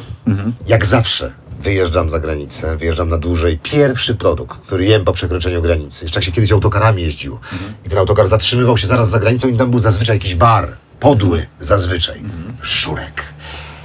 O, jest jak ja kocham. Uwielbiam barszcz, ubóstwiam grochówkę, uwielbiam e, kapuśniak. Ubu... Ja właściwie wszystko Ale barszcz, e, w sensie jaki barszcz? Barszcz biały, zalewajkę, biały. barszcz czerwony z ziemniakami, ze skwarkami, ale to nie jest rozmowa ze mną. Ale idę dalej, proszę bardzo. Bardzo lubię em, gulaszową. Wszystkie zupy. Lubię szpinak. E, nie szpinak, tylko jak się nazywa taka zupa zielona, to się samemu ścina przed koszeniem trawy. Szczawiowa. Szczawiowa. Szczawiowa. Kocham. Pokrzywa chciałem powiedzieć. Pokrzywa też jest dobra. Lubisz Bar- zupy? No i rosół. Nie no, lubię. U mnie nie było obiadu bez zupy, e, natomiast wymieniłeś wszystkie zupy, które są dobre, więc nie wiem, która w końcu jest ulubiona Ale twoja. masz taka, jakbyś musiał wybrać jedną zupę ty. T- Nie, o- oczywiście, ogórkowa. Ale, ale tylko i wyłącznie mojej mamy. Moja mama robi dosyć specyficznie. Ja to zawsze podkreślam, że to jest ogórkowa mojej mamy i nawet dlatego chociażby, żeby moją mamunię tutaj mm, e, wychwalać, ale z drugiej strony ona ją robi bardzo charakterystycznie, czego się nie spotyka na przykład u mojej żony w domu. Tego się nie robi. Grzybową Tak, przepraszam. Też jest bardzo dobra. A to grzybowa babci. A, bo babcia robiła genialną grzybową. Z podgrzybków, żadnych borowików. Borowik nie, a szlachetny nawet, nie ma opcji. Podgrzybek. Jest najlepszą grzybem na zupę grzybową i musi być koniecznie pokrojony i nienawidzę zupy grzybowej krem. A jeszcze z zakwasem z kapusty. O, grzybowa na zakwasie z kapusty to jest w ogóle hicior. Taka polewka grzybowa. Natomiast z drugiej strony ta ogórkowa, bo zabielana śmietaną. Ale to się zawsze chyba zabiera. A, no widzisz, nie zawsze i nie wszędzie. A, to to jest u tak jak placki ziemniaczane, że niby zawsze z cukrem u mnie, a nie wiem jak u ciebie na przykład. U mnie raczej na słono. No właśnie, nie wiem jak można jeść placki ziemniaczane na słono. A ja nie wiem, jak można na słodko. Ze śmietaną. na słono też można ze śmietaną. Ale byłem pierwszy. E, Sej, Także ogórkowa, a z takich zup, które, z którymi pałam absolutnie senty... I to pewnie wymiar sentymentalny ma duże znaczenie. Mówię o tej ogórkowej mamy. Zawsze ją lubiłem, robię ją perfekcyjnie, mogę ją jeść godzinami, mogę ją odgrzewać non-stop codziennie, aż się skończy w garnku, bo tak mnie nęci i korci, jak tam stoi. A kolejną zupą, która kiedyś na mnie zrobiła wrażenie i uwielbiam ją jeść i robić do dzisiaj, to jest harira, marokańska zupa. Taka lekko kwaskowa, z ciecierzycą, na pomidorkach i właśnie to jest coś, co odbiega od tego standardu polskiego dzisiejszego, doprawiona cynamonem, kuminem, troszkę kardamonem. Cynamonu troszkę... brakuje mi w kuchni też wietnamskiej e, w Polsce podawanej. Mamy dużo restauracji wietnamskich, a tam na miejscu w Wietnamie często pojawia się cynamon. W Polsce, e, w W Polsce Wietnamie nie. nie byłem, nie podejmę E, mówi się zupa pcho czy fo? Fo. Fo. Uwielbiam. To też zapomniałem wymienić taki, no bo zainspirowałeś mnie, bo ja jednak trzymałem się bardzo polskiego Kurczę, ale widzisz, jak ogródka. mówisz o zupie fo, to ja bardzo często mówię o tych swoich e, mm, fanaberiach kulinarnych, które uprawiam na różne, przy różnego rodzaju okazjach, czy w programie, czy gdzieś na Aha. pokazach. Jak zaczynam używać tych, o, tego orientu, tych przypraw, korzeni, czy, czy, czy, czy, czy trawy cytrynowej, limonki, e, liści kafir, czy tych właśnie kardamonu, cynamonu i, i, i pieprzu i gałki muszkatołowej, czy też kwiatu muszkatołowego, to bardzo często ludzie tak otwierają oczy, mówią, no, to gdzie my jesteśmy? Czy my jesteśmy jeszcze w Polsce? No niby okrasa, niby kuchnia regionalna, niby kuchnia polska, ale te przyprawy, no tak jak gdyby nie zauważyłam, żeby mi tu w ogródku rosło drzewo cynamonowe. Jan III Sobieski. Też, też, ale to ziemniaki akurat, ale... Nie, ale rozumiem też, że polscy królowie często jadali. No Nie, przecież nie. Je, jadali, jadali, ale zmierzam do innej rzeczy, żebyśmy Mhm. się w ogóle odkleili nawet trochę od tej historii. Jasne, że się podpieram Czernieckim. Lubisz historię przecież. Ale jasne, że się podpieram Czernieckim, XVII wiek, pierwsza polska książka kulinarna, Compendium fer Ferculorum albo zebranie potraw. Jasne, że to jest pewien wyznacznik, czy też e, budowanie wiarygodności chudego kucharza przed publicznością, czyli mojej wiarygodności, że jak używam tej limonii i imbieru, jak on ładnie opisywał w swoich przepisach, to mogę, skoro on to zapisał, prawda? To jest część naszej wspólnej historii, ale ja wtedy odcinam się od tej historii i mówię, ludzie, jasne, że główny produkt, jasne, że jakiś produkt z zamiedzy, z ogródka nasz, niech będzie, ale nie zamykajmy się na ten świat. Jedna przyprawa, której używasz ty, używam ja, używają wszyscy słuchacze. Sól. Nie. No sól jest kłodawska, jest wieliczka, mamy sól polską, no nie, nie musimy jej sprowadzać. Jest jedna przyprawa, Ale której, którą z zagranicy? którą, której używa, z zagranicy, której używamy Pieprz. Oczywiście, do wszystkich potraw najbardziej jakby one były tradycyjne, najbardziej jakby były one, regionalne, to pieprz był używany, bo zamiast pieprzu, jakby ktoś chciał pójść naprawdę w regionalizm, to by użył krwawnika i po pieprz by nie sięgał, bo pieprz zamorskim obyczajem tutaj trafił, a nie naszym. Piękne. Ale tak jest. No, pieprz nie jest naszą przyprawą, a używamy i uznajemy go za nasz. Wyszliśmy e, od, od zup. Ja jeszcze tylko chciałem. Czyli zupy tak? Ale poczekaj, bo chciałem tylko powiedzieć jeszcze, Tak. czy zgodziłbyś się na takie danie, bo mam takie dwa pytania natury technicznej. Proszę. Bo u mnie, e, u, u mnie też na święta jada się grzybową, chyba na prawdziwkach niestety, e, z, e, z kaszą e, pęczak e, zabielaną. I to, I to tylko raz do roku na święta na Kujawach. Na Podlasiu była- można zjeść zupkę makową, Mięskie. bądź jak ktoś tam był bogatszy, to migdałową. No ale Wczoraj gotowałem rosół. Tak. E, małżonka poprosiła mnie, żebym zrobił rosół. I ja zostałem tak nauczony przez mamę i tatę i mam poczucie, że cały czas robię źle. I dlatego chciałbym dzisiaj zakończyć ten, Tak. e, ten, smutną, e, ten smutny epizod w moim, w moim życiu. Zostałem nauczony, wrzuciłem pręgę wołową, wrzuciłem różnego rodzaju drobiowe dodatki i zawsze po pierwszym zagotowaniu odlewam wodę. Mając ogromne, tam jest dość dużo farfocli, e, takiej piany, takiego, takiego brudu jakby mięsnego, nie wiem jak to nazwać, ale mam poczucie, że wylewam dużo dobra. Ale tak zostałem nauczony przez ojca, przez mamę. Tak powinno się robić. Wydaje mi się, że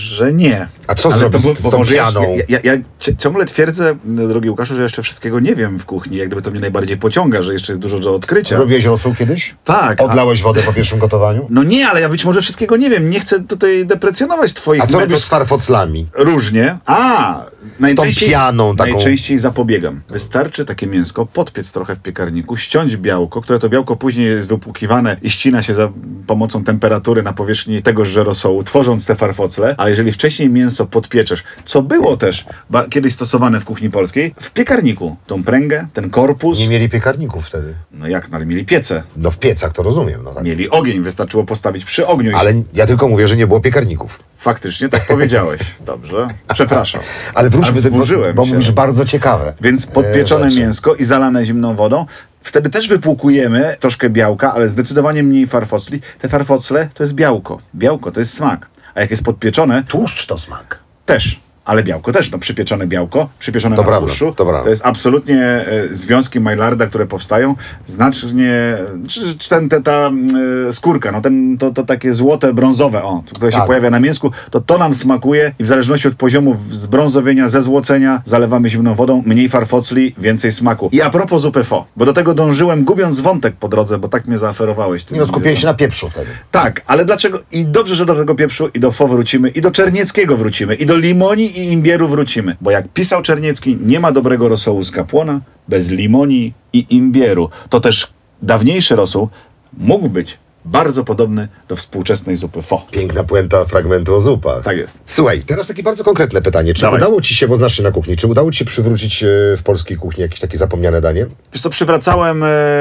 kurę na czarno, którą czyli zrobioną z piernikiem. Przywracałem krzyżacką zupę... To nie polskie. Krzyżacką zupę na terenach polskich. Okej. Co, co, co znaczy polskie? Em. Właśnie pytanie, co znaczy polskie? Chcemy wejść na ten... Na, Czyli na Ulrich von Junningen to Polak, tak? Nie, krzyżacka zupa rybna to znaczy, że wtedy krzyżacy bardzo prowadzili dokładne spisy swoich e, jako jedyni, więc stąd mamy przypowieści, mamy notatki, że na tych terenach były takie zupy robione. Czy ona była typowo polska? Nie wiem. Czy byśmy ją nazwali dzisiaj polską? Nie wiem. Krzyża dlatego nazywam ją krzyżacką zupą Co to za zupa? Szafran, przyprawy, czyli dużo korzeni ukrytych w pierniku. Znaczy istotą obydwu dań jest piernik.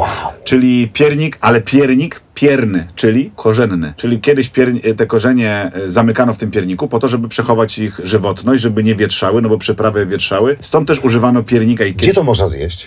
Yy, Nigdzie.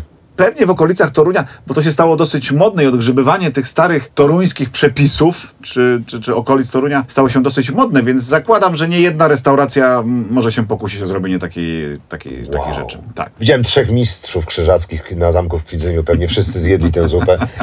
E, no i teraz spoczywają tam w pokoju od setek lat. Słuchaj, e, a jest jakieś danie, które wymyśliłeś? Wiesz co, no, no mnóstwo tych dań, które wymyślałem, najbardziej takim, które testuję i które robię, to jest właśnie opalany e, filet e, łososia sianem. Filet łososia sianem. Ale siana, siano się wykorzystuje w kuchni, nie? Nie. No teraz tak. Opa- to- Opalanie sianem albo zamarynowanego mięsa, albo za- zamarynowanej ryby, celem podwędzenia, czyli posypania e, dymem naturalnym. Posypania w cudzysłowie, czyli posypania w cudzysłowie, czyli takim dymem, wiesz, no jakbyś sypnął solą, pieprzem, tak ja sypię dymem, żeby się przykleił. Coś takiego kiedyś jadłem, e, ale to było troszkę inaczej, że mm, w takim menu, to się, takie menu się nazywa s- Degustacyjny. degustacyjne e, u konkurencji. E, Jadłem, to też było opalane dymem. Nie, nie, bo we- Tatar, tatar był Tak, w takim tak. e, schowany Pod pod taką przy- kopułką. Tak, dokładnie. To jest rzeczywiście klasyka. To się najczęściej podwędza ten tatar za pomocą e, wiórek e, owocowych albo dębowych. E, Ja mówię o wędzeniu takim, wiesz, prymitywnym, czyli bierzesz kawałek zamarynowanej ryby, cały filet, zamarynowany w soli i cukrze, metodą dawną, żeby konserwować żywność. Opłukujesz go wodą, osuszasz powietrzem, najlepiej na zewnątrz to robić. Wykładasz go właśnie na jakichś czterech pieńkach, kładziesz na to garście dwie, trzy siana i podpalasz. I on płonie. Jak spłonie, wcierasz popiół i kroisz plastry. To o tym mówię. Robiłeś coś takiego naprawdę? No tak, nie no, to robię bardzo często. Tak? To jest dosyć e, proste i, i działa. A ty jesteś taki biwakowy, to jakbyś tak teraz znalazł się pod namiotem w tym momencie, to teraz mi przyszło do głowy to pytanie i wyszedłbyś z tego namiotu w takim klasycznym lesie sosnowym, albo nawet mieszanym. E, znalazłbyś jedzenie dla siebie? No, zależy jaka pora roku. No, pewnie No teraz mamy taką teraz? jesienio-zima, no. Wczoraj byłem w lesie, bo gotowałem. Były jeszcze podgrzybki takie, które znalazłem. Może już nie były takie najś... Takie. Nie, nie, nie, ale byłem na zachodzie bardzo mocno. Tam nie było w ogóle prawie W śniegu. Strasburgu. Nie, nie, nie. E, Zielona Góra. Zielona Góra, tak. No to jest takie miasto koło Gorzowa. Koło... Pozdrawiamy wszystkich zielonogórzan. I tam byliśmy, gotowaliśmy, więc tam były jeszcze podgrzybki. Wiesz, ja kiedyś zrobiłem odcinek o tym, jak kuchnia na przednówku. Te liście, które tu leżą, o w parku widzisz, ta kora, która tam sucha gdzieś jest. Jakbym się uparł, może bym znalazł gdzieś pesz, ale już tam kiełkują, pomimo, bo jest słaba pogoda, jakieś roślinki. Na bank bym się najadł. Pytanie, czy by mi to sprawiało przyjemność. Ja lubię jeść dla przyjemności. Ja lubię przywracać te dawne tradycje i elementy kuchni, które były często robione z konieczności, a nie z fanaberii, którą ja uprawiam. Bo ja to robię dla fanaberii, prawda? Bo ja to, bo ja nie muszę, ale robię i mówię, o, przywołam sobie. Bardziej o przetrwanie mi teraz chodziło, Tak nie o jest. smak. Kasza z y, proszkowanymi liśćmi, chleb z proszkowanymi liśćmi, chleb z popiołem. Skąd się wziął chleb z popiołem? No nie dlatego, żeby ten chleb wyglądał ładnie, tylko że popiół dodawano po to, żeby tego chleba trochę było więcej. Teraz dodaje się wody do wędlin, Pesz. żeby była trochę ciężej. tak. Czy tradycje zostały zachowane? Pesz. E, Kiedyś też dodawano. Kiedyś moczono bardzo długo, ale tylko, że nie, nie znano jeszcze... Nie wiem, czy by kiedyś się dodawano, jakby znano tę technologię, którą znamy dzisiaj. Ym, Pesz. Korzeń perzu, tak. Pesz jest znakomity podobno. Nie, Nie jadłem. E, kora. Słoma. Słoma bardzo często dodawana, sproszkowana. ale to nie ma, a to ma wartości odżywcze? A to nie chodziło o wartości odżywcze, jeszcze raz się Żeby się zobaczę. najeść. No tak. Okej, no dobrze, no ale wiesz, no, no, na przykład no Azjaci, Więc jedząc znalazł- różnego rodzaju insekty, jednak dostarczają organizmowi białka, czyli można wykorzystując nawet Ale- w biedzie... y, Ale myślisz, że człowiek w biedzie zastanawia się nad wartościami odżywczymi, Nie. czy też po Nie, prostu chcę je... przetrwać, chcę przetrwać. I myślę, że dokładnie było tak samo u nas. I stąd się biorą te wszystkie niuanse kuchenne, kulinarne z przeszłości. Że to nie jest tak, że my zwracamy. My dzisiaj to próbujemy yy, opakować w jakieś ładne słowa i idee. Kiedyś to po prostu była konieczność życia. Karol, y, jest, byłeś, jesteś szefem y, kuchni. Y, Ja nie wiem, jak ty znajdujesz na to czas jako ojciec, mąż, gwiazda telewizji. Nie chcę bardzo szeroko wchodzić w ten wątek, ale jest to mega interesujące z perspektywy gościa w restauracji. Patrz, parę razy miałem do ciebie przyjść do restauracji, nigdy nie dotarłem. Ja, ja, ja, ja wyłapałem to, że powiedziałeś, że byłeś u konkurencji. Tak, wyłap, ale, Ale- ale nie ja- pamiętam jej nazwy. to chyba dobrze świadczy. Nie, bo ja bym chciał, żebyś zapamiętał nazwę mojej restauracji, jak z niej wyjdziesz, jak w ogóle przyjdziesz. Wiesz co, twoją pamiętam przed przyjściem. To jest duży... Ty pracowałeś w Bristolu, Tak. y, pracowałeś, teraz masz y, kuchnię Platter by Okrasa, dobrze mówię, w Interkontynentalu. Był Jan III Sobieski. Tak, praktyki zawodowe, tak? Czemu nie a, w Ibisie byłeś? Nie, jeszcze nie. No dlaczego? No bo... Tyle hoteli? On, nie, nie chcieli mnie. Okej, czyli to nie, czyli rozumiem, że Sheraton to wszystko jest przed tobą, tak? No.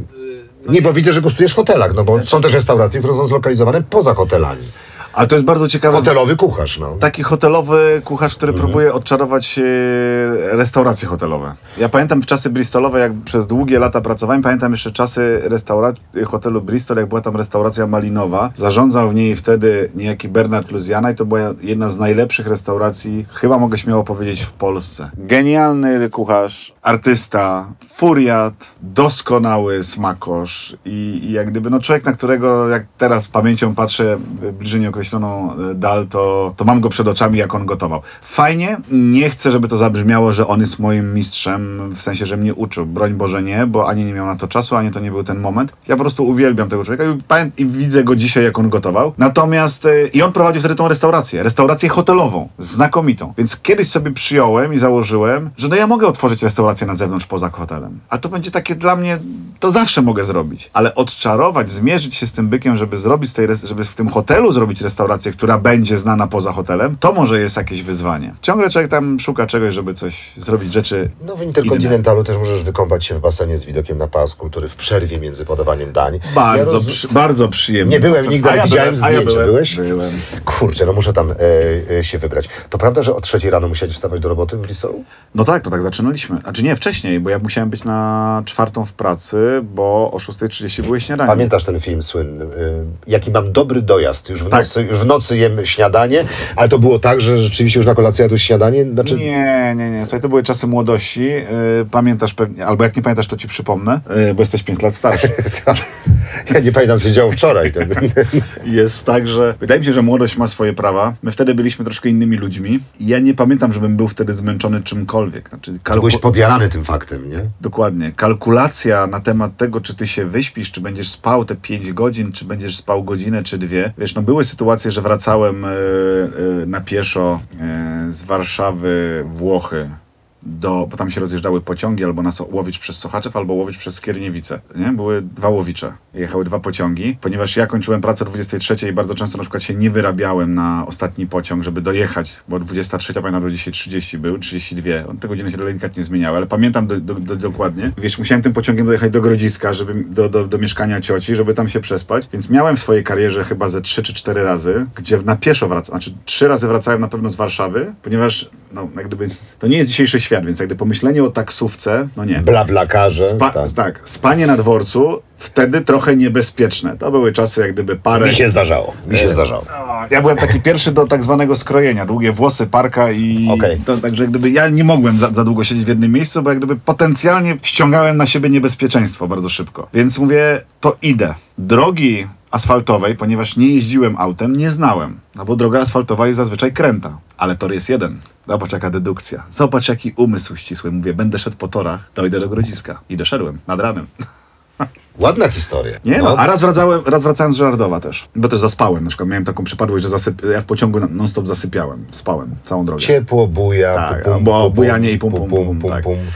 Więc takie to historie były. No ale to, ale znowu nawiązując do tego, nie ma, nie miało to kompletnie dla mnie znaczenia, ile śpię, jak śpię, gdzie śpię, czy śpię. E, nakręcenie robotą, nakręcenie pracą, tymi ludźmi, którzy tam wtedy pracowali, życiem, które się twoje odmienia, uczestniczyć, masz wrażenie, czymś wy, w czymś wyjątkowym, to było coś niesamowitego. No dobra, ale to są, to, są, to są wyjątkowe miejsca, wyjątkowe hotele, wyjątkowi mistrzowie, chociaż nie twój mistrz oczywiście, ale ci, których widziałeś w robocie, ale potem przybywa lat, przybywa dokonań, przybywa e, kariery i ty dalej jesteś tym szefem kuchni. Chce ci się? No wiesz co, właśnie paradoksalnie bardzo mi się chce i, i, i ciągle mam poczucie, że, że e, trochę mało jeszcze zrobiłem, więc chcę jak gdyby zrobić trochę więcej. Co to znaczy zrobić dużo? Nie wiem, jak zrobię, to ci powiem. Okej. Nie wiem, ja- Amerykański wiesz- aktor powie dostać Oscara, nie wiem, ktoś inny powie coś, a co... No może właśnie to jest to, co, o, o co wiele osób mnie pyta, może dostać gwiazdkę Michelin, prawda? No bo to jest w naszej nomenklaturze wyniesienie do pewnego, e, na, na, na pewien piedestał. Ja cię o to nie zapytałem. No nie, no ale wiele osób pyta. Może tak, ale wiem, że dzisiaj nie, bo, bo jak gdyby do tego nie dążę. Inne rzeczy trochę, wydaje mi się, mnie kręcą i rajcują. Też oparte o kulinaria i też oparte o przede wszystkim ludzi. A chce mi się dlatego, że wracam do tego, o czym mówiliśmy wcześniej. Lubię żyć, a jak żyjesz, to musisz coś robić. To jest w ogóle fajne. To jest 365 dni w roku. Zaje- 7 dni w tygodniu, 20 non-stop praca. Znaczy, nie wiem, może jesteś, nie, może jesteś innym szefem kuchni, bo jednak robisz programy, Tak. czy musisz mieć dobrego zastępcę, no nie wiem. Mam, mam dobrego zastępcę, Mhm. mam dobrych ludzi, o których mówiłem w programie, y, na czele z Tomkiem Rostworowskim, na czele z y, moimi współpartnerami, kompanami, przyjaciółmi i rodziną, bo rodzina też pracuje. Kto kontroluje jakość, kiedy ciebie nie ma? W pracy? Tak. Grzesiu Krupa. Grzesiu Krupa, tak? Tak, Bez mój- Grześka Krupy by nie poszło. A 100% nie. Nie ma, nie Okej. ma. Znaczy wiesz, wszystkie moje rzeczy, które robię dookoła, nie poszły bez, bez ludzi, którzy mi w tym pomagają. Znaczy ja sam bym nie był w stanie zrobić. To jest to, co mówię w kontekście szefa kuchni. Co może zrobić szef kuchni w swojej restauracji Bez na, bez, bez zespołu? No nic. Ale ten zespół trzeba stworzyć. Tworzy go szef kuchni. No, no to właśnie go stwórz. No to I ty jesteś dobry w kuchni. tworzeniu. Nie każdy kucharz będzie szefem kuchni, ale każdy szef kuchni musi być dobrym kucharzem. O Andrzeju Wajdzie mówiło się, że z reżyserowaniem bywało różnie, ale był mistrzem obsady. Tak dobrze obsadzał, że aktorzy potem sami grali. No i być, może, też być może o to chodzi. Słyszałem też, że pozwalał aktorom grać. Tak. A, no więc... A Fellini w ostatnich filmach podobno nie wysiadał z samochodu. Ale tak Cudownie. dobrze obsadzał, że już nie Cudownie. musiał. Rozrysowane, zaplanowane. Czy nie chciałbyś być jak e, Andrzej Wajda i Fellini? Zdecydowanie tak. Każdy chyba Ale chciał. dzisiaj chciałbym się przekonać do tego, czy chciałbym być Karolem Okrasą. Słuchaj, Ja, ja, ja dokładnie w ten sam sposób, nie przyrównując się do wielkich mistrzów, ale generalnie trochę rozpatruję swoją pracę, że mnie rajcuje tworzenie tych zespołów, mnie rajcuje e, robienie nowych rzeczy, które nie są oparte tylko o mnie. Bo ja nie chcę, żeby one były oparte o mnie. Bo to będzie utopia. I dlatego mi się to trochę nie udaje, bo one są w dużej mierze, ale jeszcze raz podkreślam, wiem, wiem. a to nie jest Karol Okrasa i przyjaciele, tylko Karol Okrasa, nie? To, to jest twoje autorskie dzieło. Nie. To jest nasze autorskie dzieło. To nie jest. Ja, ja bez nich tego nie zrobię. Właśnie o to chodzi, że to trzeba zrozumieć. Przy całym możesz myśleć o mnie co chcesz, ludzie mogą myśleć co chcą. Ja bez ludzi, którzy wierzą dokładnie w to, co ja, którzy zostali być może nawet właściwie gdzieś tam na pewnych etapach dobrani, zaproszeni, poproszeni do współpracy, bez nich nie miałoby to żadnego sensu. Ja nie lubię się męczyć w pracy. Ja się w pracy lubię bawić, a ja z nimi się świetnie bawię, ja z nimi potrafię tworzyć, ja z nimi potrafię się opieprzyć, e, ja z nimi potrafię dyskutować, ja od nich potrafię przyjąć krytykę, słucham, słucham, słucham. z którą się nie zgadzam. I mam im to za złe bardzo często, ale, ale A ty słucham. znosisz w ogóle dobrze krytykę? czasami tak. czasami Bo ty tak. jesteś w ogóle bardzo miły. Co trzeba zrobić, żeby cię wkurzyć? Obrazić moją córkę, żonę, mamę. Politycznie? Nie, to po mnie trochę spływa. Podważyć twoje kompetencje? Nie, kompletnie. To, to, to jak gdyby wydaje mi się, że znam swoją wartość, znam też e, mankamenty, które posiadam i, Okej. i znam ten świat od podszewki, żeby się tym nie przejmować. Wyczytałem, że Sola z Dover, 225 zyla. Tak. E, I teraz tak, wyobraźmy sobie, że ja przychodzę. Sola, no to taka ryba, jakby ktoś tam nie wiedział, ja tam do końca... Płaskodenna. Płaskodenna. Dover to jest takie miasto w południowej e, Anglii, specjalnego na takie białe klify. Tam się dopływa, zdaje się, tam chyba jest tunel, eurotunel. No nic szczególnego. To nie jest Sola z Buenos Aires, czy Sola z, e, e, nie wiem, Nie z, wiem, z, z, z Rio de. Janeiro. Chodzi mi o atrakcyjność miasta. Sola z Rybnika to nawet nie jest. To jest Sola z Dover. 225, okej, w porządku. Ja Rybna, nie rybnika.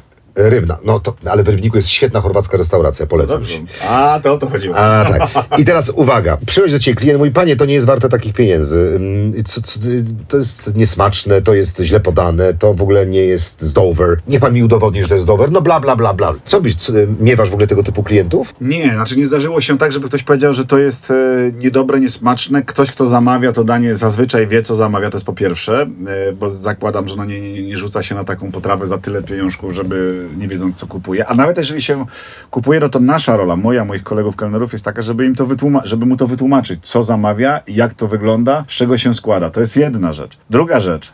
A propos takich komentarzy, no to jest tak, jakby ktoś do ciebie na spektakl przyszedł, kupił bilet i powiedział po spektaklu, że proszę pana, no, Bez po- przerwy to mówią. no i co wtedy? Ale mają do tego prawo. E, mają do tego prawo. I my to musimy szanować. Mają do tego prawo. Ale proszę nasza pana, robota jest dokładnie Taki ta sama. spektakl, 120 zł za bilet, to jest skandal, nie? Albo na przykład, no wie, I było no wiesz, duszno, proszę pana, i ktoś mnie cały czas szturcha. Ale 95% mówi, że spektakl jest wart swojej ceny, ale zawsze znajdzie się ktoś, kto uzna, że nie. Wydaje mi się, że warto e, chociażby to robić. I problem w kuchni u nas kucharzy polega na tym, że my bardzo często też ryzykujemy, tworząc nowe rzeczy. Chcemy się pokazać.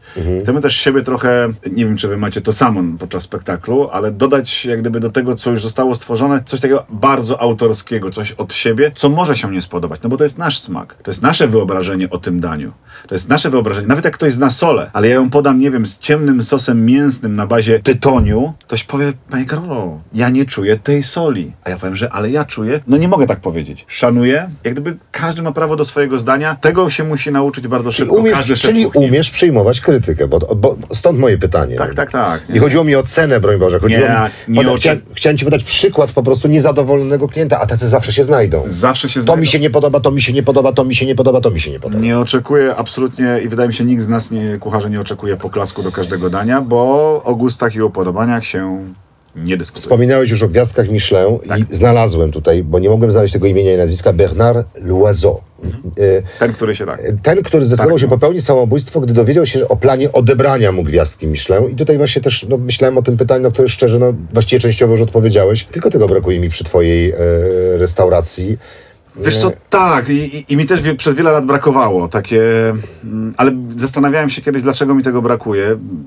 Będę trochę szczery w tym, co powiem, ale brakowało mi się, wydaje, dlatego, że tobie brakowało bardziej niż mi. I od pewnego czasu, tak jak stanąłem z boku, stanąłem ze swoim Grzesiem Krupą, kucharzem, który jeszcze bardziej niż ja zasługuje na tą gwiazdkę, prowadząc tę restaurację, załóżmy, bo to jego w dużej mierze ciężka praca. Co my zrobiliśmy i co robimy?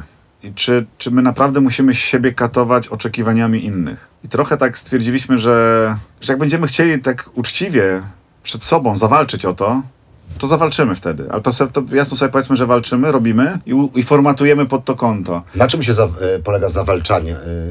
Wiesz Co no, postawienie jak gdyby całego życia, wydaje mi się, swojego, to jest tak, a nie inaczej. Postawienie w, na jedną nogę, skoncentrowanie ale działań. jakiś rodzaj dań? E, Nie, nie, nie, nie. Skoncentrowanie jak gdyby całych wysiłków moich, Grzesia dzisiaj na tę restaurację, na to menu, na, na, na, na bycie tam non-stop. Na, na, na, uprawianie tej kuchni. A nie jesteś tam non-stop. No nie, no. no nie oszukujmy się. No więc dlatego też jak stanąłem sobie z boku, a lubię życie, wracam do tego, Okej. lubię swoje życie i lubię te projekty, które robię dookoła. I wiem, co bym musiał poświęcić, żeby zawalczyć. Nie żeby dostać, tylko żeby zawalczyć. I tak na ten moment stwierdziłem sobie, że bardzo lubię to, co robię. I wydaje mi się, że, że, że nie chcę, no przyznaję uczciwie, że nie chcę z tego rezygnować na dzień dzisiejszy. Nie odpuszczając w restauracji, to żeby było jasne, nie odpuszczając na jakości. Nie... Mamy gości, którzy przychodzą, chwalą, jedzą, Znaczy, ja na- pytają się o te gwiazdki. Ja na pewno będę gościem Nie. mam w dupie gwiazdki. Może być albo nie być. A ja, a ja nie mam, a ja paradoksalnie nie mam, bo, bo to jest naprawdę super i, i duże osiągnięcie. To jest spełnienie. A kto przyznaje taką gwiazdkę? E, No, niezależni audytorzy, którzy chodzą do restauracji, odwiedzają, selekcjonowani przez gremium tam. Tam się mówi, że jak masz jedną gwiazdkę, to jest misja, do tego przyszedłeś przypadkiem, ale dowiedziałeś się, że jest. Jak masz dwie, to Co? specjalnie wracasz, a trzy... No, są takie, restauracja musi być, wydaje mi się, e, robić wrażenie, po prostu. Robić wrażenie, tak od początku do końca. Tak jak wchodzisz do teatru, przekraczasz próg drzwi, albo najlepiej jeszcze przed teatrem, widzisz, że wow, Ale tak jak z Oscarami, tak jak z nagrodami, wiesz, to i tak jest zawsze subiektywne i zawsze to jest uznaniowe. Dlaczego w Kopenhadze jest mnóstwo restauracji z gwiazdkami Michelin, w Polsce e, niewiele, no bo e, ile, ile w Polsce restauracji ma gwiazdkę Michelin? trzy. Trzy. Jedna jest dwugwiazdkowa w Krakowie, twoim. Wiem. E, Jedna jednogwiazdkowa Muga w Poznaniu i jeszcze jedna nuta w Warszawie. Ja pamiętam Amaro, to pier, ta pierwsza Tak, gwiazdka tak, wydarzenia. Amaro, tak. tak, nawet był w A, pytaniu na śniadanie. No na- też jak wymieniamy wszystkich, no to w Krakowie warto zapamiętać, bo to pierwszy raz w historii, że w restauracja w Polsce ma dwie gwiazdki. Przemek Klima jako szef kuchni i restauracja nazywa się Botiliera 1881. Polecam naprawdę. Wspaniałe jedzenie. Warte grzechu i warte przeżycia. Jest też bardzo dobry bar mleczny w Krakowie. Ym, też bardzo serdecznie polecam na rynku podgórskim. Y, ceny inne. I ja bym chętnie E. odwiedził obydwa miejsca, a ja byłem w Nysce ostatnio. W Nysce? A, kiełbaski. No oczywiście, w nocy. Sprawdzałeś mnie, czy pamiętam. Byłem. A dalej tych dwóch panów? Tak. Nie zmieniło się to? Nic. Niesamowite. Że wspaniale. I dalej pod halą targową? Tak, cały czas. Genialne kiełbaski. No, I to już przynajmniej 30 lat. Aż tych samych dwóch gości, oni jeździli taksówkami. Rzucili zawód Tak. taksówkarza i zajęli się gastronomią. Bez gwiazdki Michelin też można. Tak jest. I wydaje mi się, a wszyscy ich znają, wszyscy o nich wiedzą. I z drugiej strony. Yy, Jerzy ja, też, Pilch też. ja też tak sobie mm, bardzo często mówię, że nie każdy oglądany film dostaje Oscara, popularny film. I nie każdy dobry film dostaje Oscara. Często nie najlepsze tego Oscara dostają. I czy tak się zdarza w przypadku restauracji? Nie.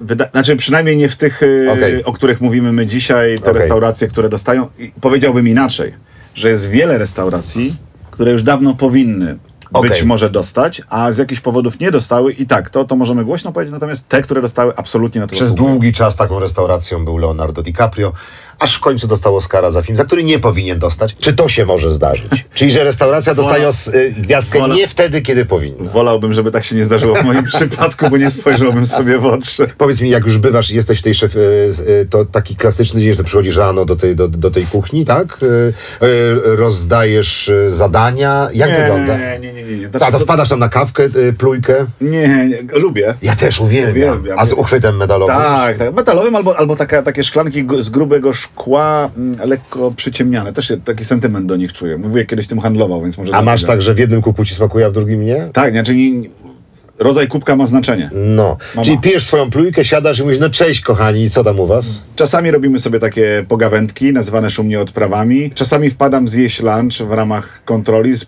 zobaczenia tego świata od drugiej strony. Nie chciałbym się zamykać tylko strony Aha. kuchni, więc siadam, obserwuję, co się dzieje na kuchni, widzę, jak to funkcjonuje, Aha. jak ten spektakl jest przedstawiany, bo kuchnia jest otwarta. Próbuję tych dań, które bardzo często sam wymyślam. Czy to w ogóle, co ja wymyślam tam ma sens tutaj, czyli na stole? Czy jak gdyby to jest zrozumiałe właściwie, żeby się troszkę odkleić od tej swojej, jak to ładnie młodzież mówi dzisiaj, fanaberii kulinarnej. Bardzo często, kiedyś mi Grzesiu to powiedział, że jak robiłem jakieś danie i tam tworzyliśmy coś, i mówi, słuchaj, no super, ale powiem ci uczciwie, że te dania, te danie na pewno zrozumieją tylko dwie osoby, ty, bo je zrobiłeś, no i ja z racji szacunku do ciebie, ale jak gdyby nie ma szans, żeby to w ogóle ktokolwiek Zjadł. z- tak, zrozumiał o co chodzi, zjadł jeszcze pochwalił, więc jak gdyby... Nie idziemy, nie, idź, nie idźmy tą Wyhamuj, drogą. tak, wyhamuj trochę. I i to jest bardzo fajne, więc jak gdyby już nauczony tymi doświadczeniami stoję troszkę z boku czasami. Mam Grzesia, któremu i znowu. Restauracja ma już ponad 10 lat. Wydaje mi się, że byłbym bardzo e, nieodpowiedzialnym szefem, jakbym nie dał szansy Grzesiowi na podjęcie pewnej odpowiedzialności, którą ja kiedyś dostałem jako Czyli tyran. część dań jest Grzesia. No nie, no bardzo duża część, ale w ogóle odpowiedzialność za kuchnię, odpowiedzialność za prowadzenie, żeby to nie było tak, że jak ludzie przyjdą, to będą szukali mnie w restauracji, gdzie ja jestem, Okej. tylko żeby Grzesiu do nich jako pełnoprawny szef kuchni mógł wyjść Żeby nie czuli się zawiedzeni, że nie ma powiedział, kar- kochani, okej. to ja. Pana Okej. Karola dzisiaj nie ma, szef gdzieś wyjechał, nakręca swój kolejny fantastyczny program. Ale ja jestem. Bardzo dziękuję, w czym mogę Państwu pomóc, w czym mogę służyć. I to się stało i jak gdyby znowu takie oderwanie się od do, do tych własnych ambicji jest Mhm. bardzo mądre chyba w przypadku szefów kuchni, tak mi się wydaje. Powiedziałeś, to są twoje słowa, że szef kuchni musi być matką, żoną i kochanką dla swoich pracowników. Skupmy się na tym elemencie trzecim, byciu kochanką. Nie no, bardzo mnie to interesuje. Jak wygląda Karol Krasa jako kochanka ze swoimi pracownikami? Jak to wygląda? Wydaje mi się, że To są twoje słowa. potrafi słuchać i nie oceniać. Rozumiem. Ale to- O, to, o, o to ci chodziło. Dobrze, teraz zrozumiałem. Zrozumiałem. Wiesz, no bo jak rozmawiasz z kimś e, bardzo bliskim, to wydaje mi się, że jesteś narażony od razu z automatu na ocenę. A jak rozmawiasz z kimś, kto, z kim nie masz jakichś więzi emocjonalnych, no to może, no nie wiem, tak mi się wydaje. Wiesz co, no, przy wrażliwości naszej to myślę, że nawet jak z kimś nie mamy więzów emocjonalnych, zawsze boli, nie? Jeżeli ta ocena jest, prze, przynajmniej mnie. No, Nie no, boli. Lubimy być lubiani, no taka jest prawda, no. Lubimy, ale naprawdę, ale być może to jest ta wygodna pozycja, że możesz sobie pozwolić, żeby ktoś ci wygarnął. Tak mi się Ma- też wydaje. chodzi ci o poczucie własnej wartości? Mi się wydaje, że tak. Czemu porcje w takich restauracjach jak twoja są zawsze takie małe? One nie są zawsze małe. E, Wiesz co, to ja zawsze, gdzie jadałem, e, w droższych, dobrych restauracjach, te porcje były tak małe, że trafiał mi szlak, bo kończyłem na kebabie. Przy menu Czyli wycho-? Yy, nie, nie, nie, nie. Przy klasycznej restauracji pamiętam Znaczy, to duży błąd. Na Alei Niepodległości była taka restauracja Papu, ona uchodziła swego czasu za dobrą. Ja tam zamówiłem świetny krupnik. Tak. Dostałem go w takim kieliszku po setce do wódki. To chyba Magdy Gessler było i tam zjadłem. Wspaniały był ten krupnik, tylko musiałem zjeść 20 kieliszków, zapłacić 200 zł, to było d- 20 lat temu, żeby najeść się tą zupą. I ja byłem zachwycony smakiem, który był wybitny. Wróciłeś? Nie. Nie, byłem wściekły z powodu wielkości tej porcji i parokrotnie zauważyłem, że w bardzo dobrych restauracjach, kiedy mam do czynienia z dziełami sztuki, albo czymś, co ma być dziełem sztuki, te porcje są malutkie. No i potem kończę na kebabie na Marszałkowskiej, nie? No więc wydaje mi się, że są różne formaty restauracyjne i trzeba to bardzo dobrze zrozumieć. To jest tak jak ze sztuką, do której przywoływałeś kuchnię przed chwilą. No ona może mieć różny wymiar. Czasami może być to panorama piękna na całą ścianę, a czasami może być to mały punkcik na, na wielkiej białej ścianie, y, który nazywamy obrazem i który potrafi zrozumieć tylko część ludzi. I o to dokładnie chodzi. Nie wolno deprecjonować tego, co ci, ci ludzie tworzą. Oni się na to decydują, to oni biorą za to odpowiedzialność, to oni biorą odpowiedzialność za twoje e, opinie Ale i nie oceny. powinien ktoś głodny wychodzić z swojej Eee, restauracji, nie? Nie powinien, ja tak myślę, ale od razu ci mówię, że to jest tak, że. Znaczy, no nie powinien, dobra. Nie powinien i już. Według mojej wiedzy i, i moich zasad staram się zrobić tak, żeby każdy był najedzony. I czasami to też jest e, złe, bo. bo Chlebkiem zawsze można podkręcić, nie, prawda? to nie chodzi o chlebek, tylko że to jest bardzo trudne. No wyobraź sobie, że przychodzi sześć osób na kolację. Ty z partnerką, e, ktoś jeszcze z partnerką i teraz każdy z was, ty słusznych, e, jak zaznaczyłeś sam, rozmiarów, może nie słusznych, ale jak gdyby nie tak, jakbyś sobie życzył. Widzę ten palec, nie powiem który. Nie no, to jest potwierdzenie tego, co mówisz. Prawda? Tak, tak, Więc e, jeśli chodzi o to, to sam wiesz, że każdy z was ma, ma zupełnie inne oczekiwania. I, I- Poziom wysyc- I poziom wysycenia emocji. Tym samym wysycenia też żołądka. To, co jemy, ma nas cieszyć. My naprawdę czasami potrafimy zjeść bardzo mało i czuć się wypełnieni. Co więcej, my nie chcemy więcej. To jest to, co mówię bardzo często o tym swoim szukaniu w kuchni. Że ja nie wiem, czego szukam, tworząc nowe dania. Ale to mnie tak nakręca, że ja chcę szukać. Co więcej, ja mam nadzieję, że ja tego nigdy nie znajdę. I trochę chodzi o tym jedzeniu. Że ty jesz czasami mało i może byś chciał więcej, ale mówisz, chcę to zapamiętać, nie chcę nic więcej. A czasami chcesz iść na kebaba. I ja też lubię kebaby, żeby było jasne. Nie no, błagam. Znasz e, taki jeden w Józefowie? o ten opalany drewnem? Tak. O, byłem. No to jest absolutny Byłem. kosmos. Absolutny kosmos. Czyli te małe porty, rozumiem, k- poziom wysycenia y, jakby absolutnie y, kumam. Rzeczywiście każdy może zjeść, jeden Jeżeli może więcej, ty ten drugi krupnik mniej. pamiętasz do dzisiaj, to jemu się udało. Ale nigdy już do tej restauracji nie zawitałem po raz drugi, bo jednak krakowska dusza i ceny mnie odstraszyły. To nie? inaczej. To poziom wyrażania własnych emocji, tworzenia sztuki mu się na pewno udał. Być może mniej był szkolony w biznesie. To była Magda Gessler. Mówię o kucharzu. A była u ciebie z kuchennymi rewolucjami? Nie. Nie, nie, nie. nie. Nie mam tego pytania. Nie wiem. A w ogóle sobie powiedz mi, gdybyś miał teraz wybrać, już pytałem cię o zupę, taką najbardziej, taką zwykłą, normalną, ulubioną twoją potrawę, jak coś sobie gotujesz w domu.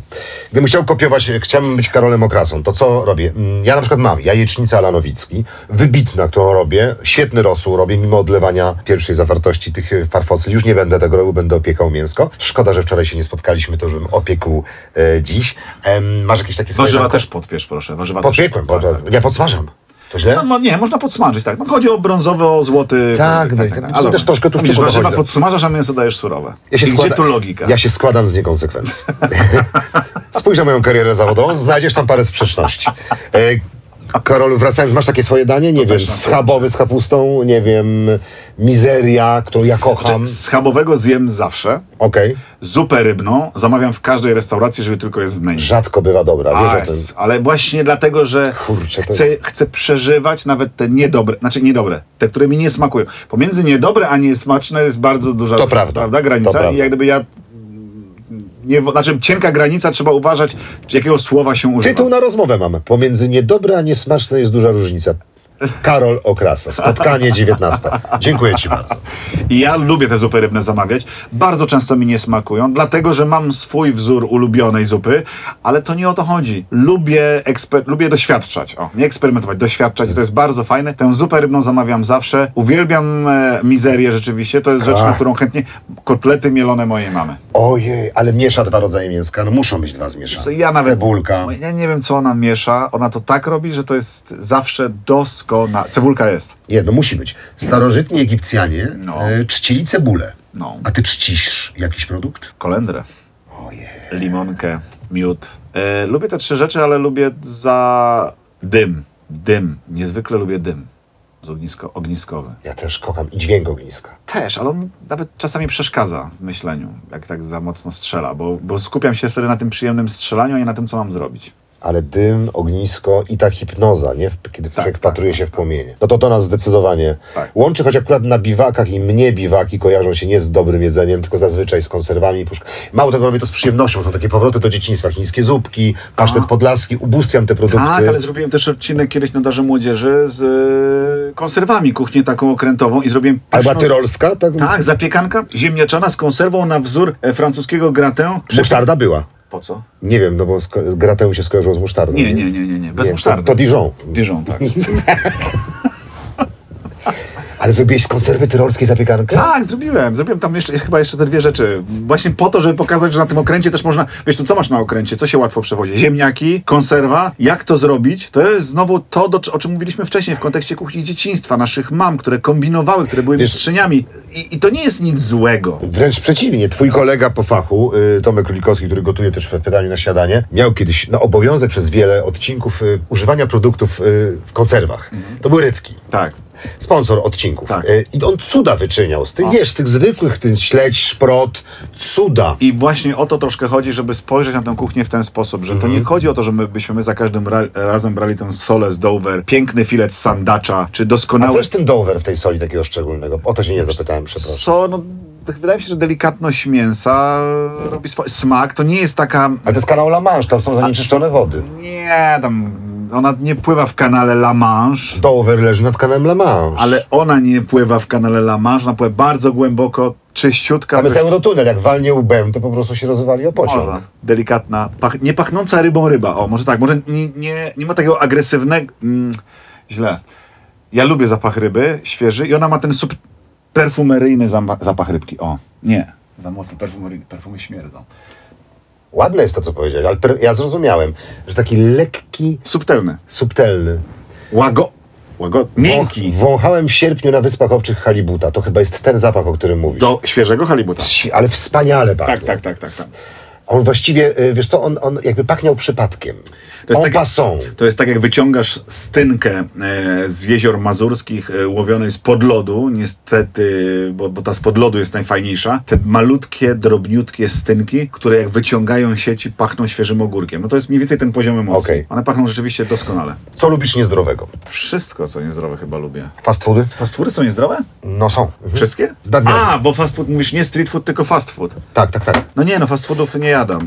Wiesz co, no, nie, no prawdopodobnie boczek jest niezdrowy, a ja go uwielbiam, nie? No więc, no więc boczek bardzo, smalec, sadło, wszystko z czego można zrobić okrasę lubię. Okej, czyli tu, tu, tu, tłusto, tłusto. Nie, lubię trochę tego tłuszczu, bo lubię, bo dla mnie tłuszcz jest przyprawą, więc ja tego tłuszczu używam do doprawiania. Czyli to nie chodzi o to, żeby to pływało w tłuszczu, tylko chodzi o to, że te kilka skwareczek, które dodam do musu pasztetowego, kilka skwareczek, które dodam do czekolady tabliczki, kilka skwareczek, które dodam na rybę, posypując ją wymieszane, nie wiem, z, z jakimś chrustem, zmieniają smak tej potrawy. To jest przyprawa, czyli albo skwarek, albo tłuszcz, Rozumiem. podwędzony olej, który, po, którym polewam ziemniaczki. Japoński kucharz Mao Sujiyama w 2012 roku pewnie wiesz, zaserwował gościom penisa własnego. I chciałem zapytać w tym kontekście, co, co najdziwniejszego zaserwowałeś jako kucharz i co najdziwniejszego jadłeś? Ja na przykład od razu ci powiem, jadłem oko barana wydłubane z nieu, nieusmażonej, nieugotowanej, niespreparowanej głowy barana w Kirgistanie. To oko dzielone jest na pół i gospodarz i gość jedzą. Nie możesz odmówić. I jadłem zarodek w Wietnamie, to taki, tak powiedzmy, standard. A ty co najdziwniejszego jadłeś i co najdziwniejszego zaserwowałeś swoim gościom? 嗯。Jadłem szarańczę smażoną, która chyba na nikim nie robi wrażenia Żadnego. w Meksyku. E, z takich najdziwniejszych rzeczy, ale jadłem tylko ją dlatego, że byłem na targu, na którym sprzedawała ją Meksykanka wyglądająca jak moja babcia prawie, że więc uwierzyłem, że to ona robiła i, i z takiego Okej. worka, niczym jak moja babcia kiedyś grzyby suszone na targu w, w umownym Grodzisku Mazowieckim e, sprzedawała, więc... Czyli e, gro, grodziskie szarańcze. Grodziskie szarańcze, tak, tak, takie grzyby. Ja nie mam takich ciągot. Ale, ale podawałeś coś dziwnego? Nie, ale po co? Nie wiem, no... No, no właśnie. Ja zawsze sobie zadaniem zadaję pytanie po co i też nie wiem po co, więc nie podaję. Naprawdę lubię swoje ciało i na, na, nic bym sobie nie odciął. To jest tylko przykład, tak? No, Natomiast y, z drugiej strony ja nie zupełnie serio. to drugi tytuł. Ty, uzna- lubię nie- swoje ciało i niczego bym sobie nie odciął. Karol Okrasa, zapraszam. Tak, okrasa. Zgrillowany okrasa. Wydaje mi się, że jest tyle dobrego jedzenia, y, nie budzącego takich kontrowersji, że możemy je jeść. Ja też szanuję inne kultury. Pamiętaj, podróżując po świecie, jak ktoś podróżuje to i, i trochę się orientuje, m, że, że, że te kultury powodują, że coś, co na nas robi wrażenie, dla kogoś innego może być zupełnie czymś zupełnie normalnym, jak zjedzenie konia. Jak powiesz komuś, że jemy czerninę, czyli zupę z krwi, Wiesz, jak, też jak zrobi to jemy na nich wrażenie. flaki e, wołowe czy, czy cielęce, no to też zrobi na nich wrażenie. Ja na jednej kobiecie u mnie w restauracji zrobiło wrażenie, jakiej podałem grasicę cielęcą, gdzie jak, jako kucharz uznaję to za jeden z normalnych produktów powszechnie dostępnych e, we Francji, we Włoszech i, i takich eleganckich. Co to znaczy zrobiło wrażenie?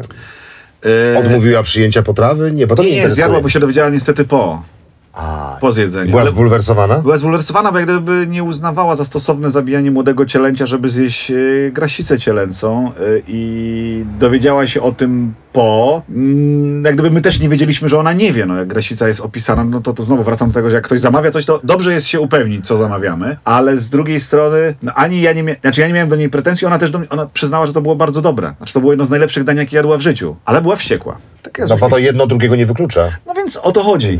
Więc szanując inne kultury, inne zwyczaje, inne obyczaje, toleruję, że ktoś może zjeść psa, kota, wiewiórkę, świnkę morską, Psy po- którą psy uwielbiam. są drogie.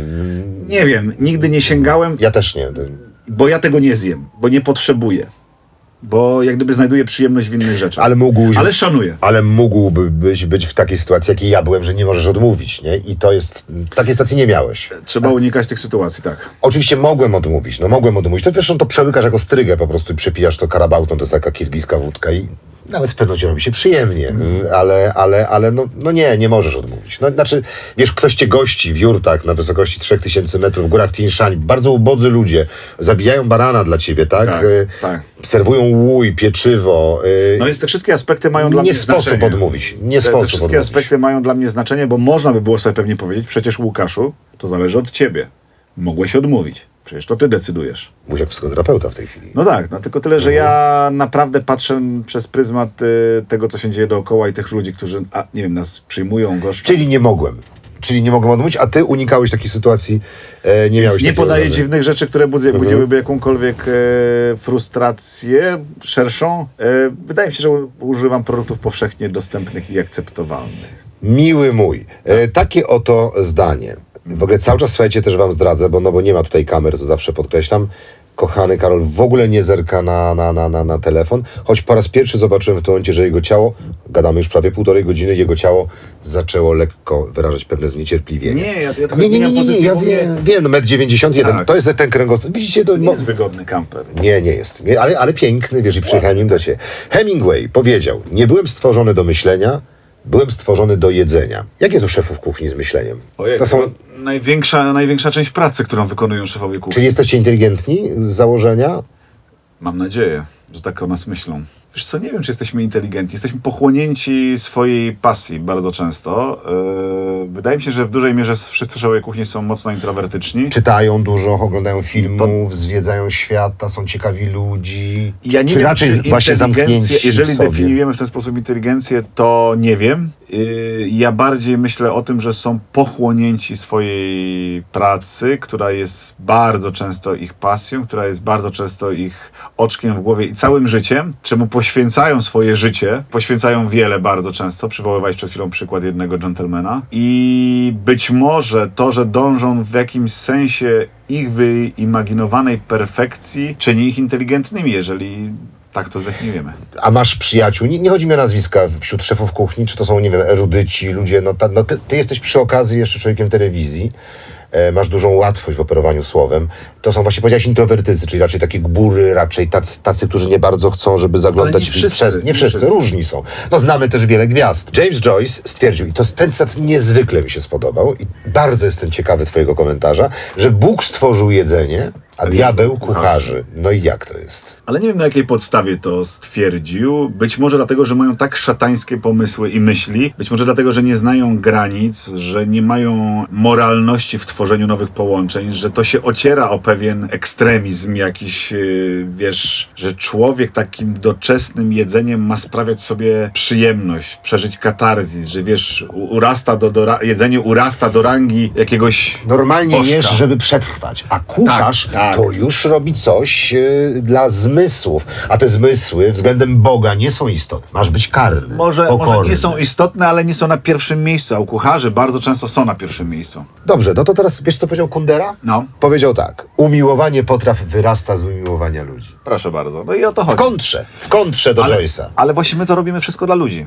My to Ale lubisz ludzi? Nie no, bardzo. A Znaczy, mógłbyś gotować nie lubiąc ludzi? no nie no, wtedy, nie bym, bardzo. wtedy bym uprawiał sztukę tylko dla siebie, co by było największą porażką naszego życia. Najgorzej jest, wydaje mi jak autor uprawia sztukę rozumianą przez siebie samego. To jest to, co ci mówiłem o Grzesiu i tym Kulinarna masturbacja. Bardzo proszę. Bardzo proszę, jak ktoś tak lubi i chce, to nie ma problemu. Natomiast z drugiej strony, nasz zawód z automatu wpisany jest to, żeby świadczyć usługi innym. Zawód usługowy. My gotujemy dla kogoś. A w domu gotujesz dla siebie, czy... y, czy... No nie no, znaczy, inaczej. Najpierw musi mi to smakować, żebym w ogóle miał prawo komukolwiek to podać. Tu nie ma zabawy w chybił trafił. Więc ja najpierw muszę być zadowolony, znaczy zadowolonym, być pewien, że to, co gotuję, jest według moich wytycznych, wiedzy, talentu, nie wiem, sprawczości, sprawności technicznej, okej, dobre, wtedy mogę podać to komuś, ale ja to robię dla kogoś, ja nie robię tego dla siebie. Ja już też... Ja, Ale czy lubisz gotować dla siebie? Jesteś w domu. Czy masz no przyjemność? tak. Znaczy ja nie jem bez przyjemności. Nie lubię zjeść po to, żeby się napchać. Jak ja mam zjeść Ale kanapki na śniadanie, to nie zjem... z- zupkę. Jak ja robię sobie kanapki na śniadanie, to nie zjem z czerwym chlebem, który był kupiony wczoraj. Wiadomo, ma być mięciutkie, najlepiej odparowany. Muszę iść, tak, muszę iść do sklepu, kupić sobie e, bułeczki, zrobić kanapeczki. Bardzo często kiedyś jeszcze kupowałem gazetę, bo sentyment niezwykły mam do papieru, więc uwielbiam Przegląd gazetę. sportowy? Może być. Ale I... smarujesz masełkiem czy serkiem topionym? Mas- masełki. Ale serek topiony jest okej. Nie wiem, no jak tak uważasz, to dobrze. Ja się... Polecam ci wrzuć kiedyś do chińskiej zupki. To też Państwu zdradzę. Pół serka topionego wrzucamy do chińskiej zupki, on się rozpuszcza i mamy jak ze śmietanką. Czy ja muszę wszystko komentować? Nie, Dobra. nie, nie, nie, nie, no to gadamy sobie troszkę. E, A co, dlaczego nie można dać serka topionego do chińskiej zupki? Ja wc- wcale tego nie powiedziałem. A lubisz chińskie zupki? Nie imputuj mi. A Nie, lubisz mi chińskie pan zupki? tutaj. Tak. Kary ostrą? Nie, nie znam kary. Wiesz co, moje całe życie studenckie polegało na żywieniu się naprawdę różnymi sposobami warunkującymi przeżycie. Wracając do kanapek. Tak. Masełko. Tak, Cienko czy grubo smarujesz? cienko. Cię- E, cienko. I, I mam f- Powiedział cienko, a nie cienko. i, i fanaberię mam na punkcie ścinania tego masła. Nie wolno kruszyć kostki. Ja nie lubię, jak kostka jest niewłaściwie sk- skrojona i moja żona zawsze tak robi, że ona tak wycina z jednej strony taki schodek powstaje, a to już jest złe. Na przykład musi być, trzeba mieć odpowiedni nóż do tego i nóż musi mieć temperaturkę, wtedy jak go ścinasz, to, to, to, to, taki masz mm, e, taką kołderkę z tego masełka i tak kładziesz, żeby ona nie była... Ale nie ru, rulonik się no właśnie nie. Nie, nie, Bo nie. jak robisz rolonik, to on zaraz się pokruszy. A jak robisz taką, taką kołderkę, płachtę, to jak położysz na kanapkę, to ona tak równomiernie leży. To masełko wyciągasz z lodówki tuż przed? Czy... Tak, tak. To musi być, to twarde jest. Tak. I dlatego chodzi o to, żeby to twarde tak Zrozumiałem. ściąć, żeby ono po chwili dostania temperatury U pokojowej... mnie dzieci narzekają, muszę wyciągać wcześniej, żeby było miękkie. A taka ciapcia, wiesz, ja... No, każdy jak lubi. Tak. Y, da, robisz kołderkę taką, znaczy te takie plasterki, Plasterki, cienkie. I co, plasterki. co na to nakładzi, kładziemy na kanapeczce? Najlepiej dobrą wędlinkę albo biały ser twarogowy. Zależy jak, jak, jaki nastrój panuje na śniadanie, więc albo ser twarogowy tłusty, niemielony, pokrojony w plasterki. Eee, czyli nie taki twarożek, twarożek. Tego nie lubię za bardzo. Tylko taki plaster. Eee, I na to jakiś e, ogóreczek, warzywko. Czy solisz? Tak. Pieprz? Też. Odrobina cebulki? Z rzadka. Jaki jest stosunek do porów? Dzisiaj dresowe. Nie chodzi mi o pory, prawda, bo ja nie jestem dermatologiem, tylko mam na myśli warzywo, tak? A, pora tak zwana, jak to mówią wielkopolscy. tak. Nie, bo na przykład ja czasami daję cebulkę, czasami daję pora. I lubię pory. No nie ukrywam, lubię pory. Ale pory są super. U, ja lubię ugotowane i później przesmażone. One tracą trochę kolor, ale są bardzo smaczne, ale lubię wybitnie pora w e, tak zwanej, jak to się kiedyś mówiło, to jedna, o, jedna z pierwszych surówek na zdjęciach z ZPT. Zielony groszek? Tak, tak. Tak, majonez Kielecki. zielony, majonez, zielony groszek, pory. Kocham to. yy, i, i, I taka wiesz, no Jajko też można do tego dodać. to już wersja elegancka. No, jesteśmy A, dżentelmenami. no to, tak, to dwa. E, Dobrze, em, e, idziemy dalej. Już tak powolutku, powolutku będziemy e, zmierzać do Żal. końca. Nie, ale to jeszcze, ale poczekaj, ja jestem przygotowany na trzy godziny rozmowy. Jak wpisałem w internecie, ile zarabia Karol Okrasa, nie bój się, nie bój się, nie, nie, nie interesują mnie kwoty. Strasznie rozbawiło mnie to, co się pojawia jako pierwszy e, wynik No. wyszukiwania. Sprawdzałeś? Nie. Więc wpisuję. Ile zarabia Karol Okrasa? Enter. Wyświetla się burmistrz Wielunia, Paweł Okrasa, A. któremu obniżono zarobki do 15 tysięcy złotych. U. Więc chciałem tylko tak bardzo, czy da się z tego wyżyć? Z tej roboty da się? Y, Dzisiaj szefowie kuchni mogą naprawdę bardzo przyzwoicie. Okej. Uwaga, szefowie kuchni, którzy są przygotowani na ciężką pracę, wiedzą co robią i naprawdę to jest bardzo solidnie opłacany zawód. Tak mi się wydaje, no. Czyli da się wyżyć. Da się wyżyć. E, Podaj mi dłoń, proszę. Nie bój się. Chwyciłem Karola za dłoń, bo teraz będzie bardzo trudne pytanie i O. błagam o ogromną szczerość. Tak. Patrz, czujesz jak ściskam mocno? Tak. Puszczam. No. Jesteś skazany na karę śmierci. Egzekucja będzie dzisiaj. Ostatni posiłek. Nie wiem, czy to pytanie kiedyś usłyszałeś. Mega mnie to interesuje i sam sobie zadałem to pytanie. Nie pytaj mnie, y, jakich dokonałem wyborów. No i facet ci mówi. Pierwsze danie, drugie danie, powiedzmy deser, może być przystawka. I tylko jedno danie z każdego tego, tych, z tych rodzajów posiłków. Co byś wybrał? Tak mi przyszło na myśl, jak zapytałeś o to, że posiłek jaki, to ja bym przewrotnie odpowiedział, że z najbliższymi. Nie ma ich, jesteś w celi śmierci. Ale jestem w celi śmierci, a nie wiem, czy nawet bym chciał im to robić. Myślę, że Jak nie, się naoglądałem filmów różnych, raczej myślałbyś o nich, a nie o jedzeniu. Nie? E, tak. E, wydaje mi się, że pewnie byłyby to takie atawistyczne wspomnienia z tych najpiękniejszych lat, albo tych momentów, które coś tam zmieniały. Z przyjemnością zjadłbym zupę ogórkową mojej mamy. No to jest jasne. Przystawka? E, jeśli chodzi o przystawkę, mógłby to być po prostu twaróg, ale ten, ten, ten mojej babci. Ale ten na tym chlebku? Na Może tym... być na chlebku, Okej. może być zwykły twarożek, taki pokrojony plaster, może być z Znowu miodem. sentymentalnie. Drugie E, danie? Z drugim daniem... Sola z Dover? Nie, nie, nie. Właśnie paradoksalnie nie. Comber? Nie. Nie mam chyba takiego dania na, na ostatnią chwilę. Kuźwa, takiej niestrawności nie było, nie? Smażone nie. Wiesz co, no powieszą cię, albo nie wiem, no nie wiem, posadzą na krześle elektrycznym, no nie ma problemu. Nie będziesz się tym musiał martwić. A, wydaje mi się, że to nie byłoby danie konkretne, tylko chyba to jest to, o czym powiedziałem przed chwilą, czyli od kogo? Od konkretnego autora. Rozumiem. Czyli to nie chodzi o to, czy to będzie... e, Skabowo dwójka, tak? Konkretnie od niego, na za, przykład. Załóżmy, załóżmy. I Tak. masz takie danie? Wydaje mi się, że znowu by się pojawiła mama, że z przyjemnością bym skonsumował tego mielonego z buraczkami. Mielony z buraczkami, ogórkowa. Jakie, zobaczcie, jakie proste, klasyczne, takie oczywiste smaki i deser. O Jezu. Karpatka mojej mamy. Nie jadłem tego lata. Cały czas ją namawiam, żeby zrobiła. To jest deser, który się za... Ach, i jeszcze ma... Ale jesteś sentymentalny. Trzy dania mamy, jedno danie babci. I jeszcze jedna rzecz e, taka, którą ona robiła i to był zawsze na niedzielny obiad kisiel. Zwykły kisiel z bitą śmietaną. Kisiel, w ogóle zapomniałem kompletnie o tym daniu. Owocowy kisiel z bitą śmietaną, no. Jakie to było popularne w, w, w dzieciństwie, a Tak, teraz... tak, tak. Po raz pierwszy troszkę cię zakłopotałem w tej rozmowie. Em, Tak, bo ciężko wybrać, wydaje mi się. Patrząc przez pryzmat tego, co jadałem, to tak... E, a żeby też nie było tak banalnie, ale wyszło chyba banalnie. e, definicja banału jest e, bardzo indywidualna. Ja myślę, że dla mnie absolutnie to nie było banalne i gdybyś mi zadał to pytanie, to podałbym ci absolutnie podobne. Mhm. Eli z Kowala zupa, cioci Hani, e, tutaj pamiętałbym e, fasolkę szparagową mamy i też byłoby to sentymentalne i też byłby to powrót do I dzieciństwa. też, poprosiłbym o szklankę mleka, ale takiego prosto, wiesz, od krowy. A ja z siadłego. Antony wspomnieli, wspominaliśmy dzisiaj o nim, zamówił sobie noże, jak nie wiem czy wiesz, z meteorytów. Eduardo Garcia dzięki sztucznemu ramieniu może wyciągać wszystko sam z piekarnika. Ty masz jakiś taki swój firmowy znak, nie wiem, stopą potrafisz dom y, włączyć nawiew termiczny.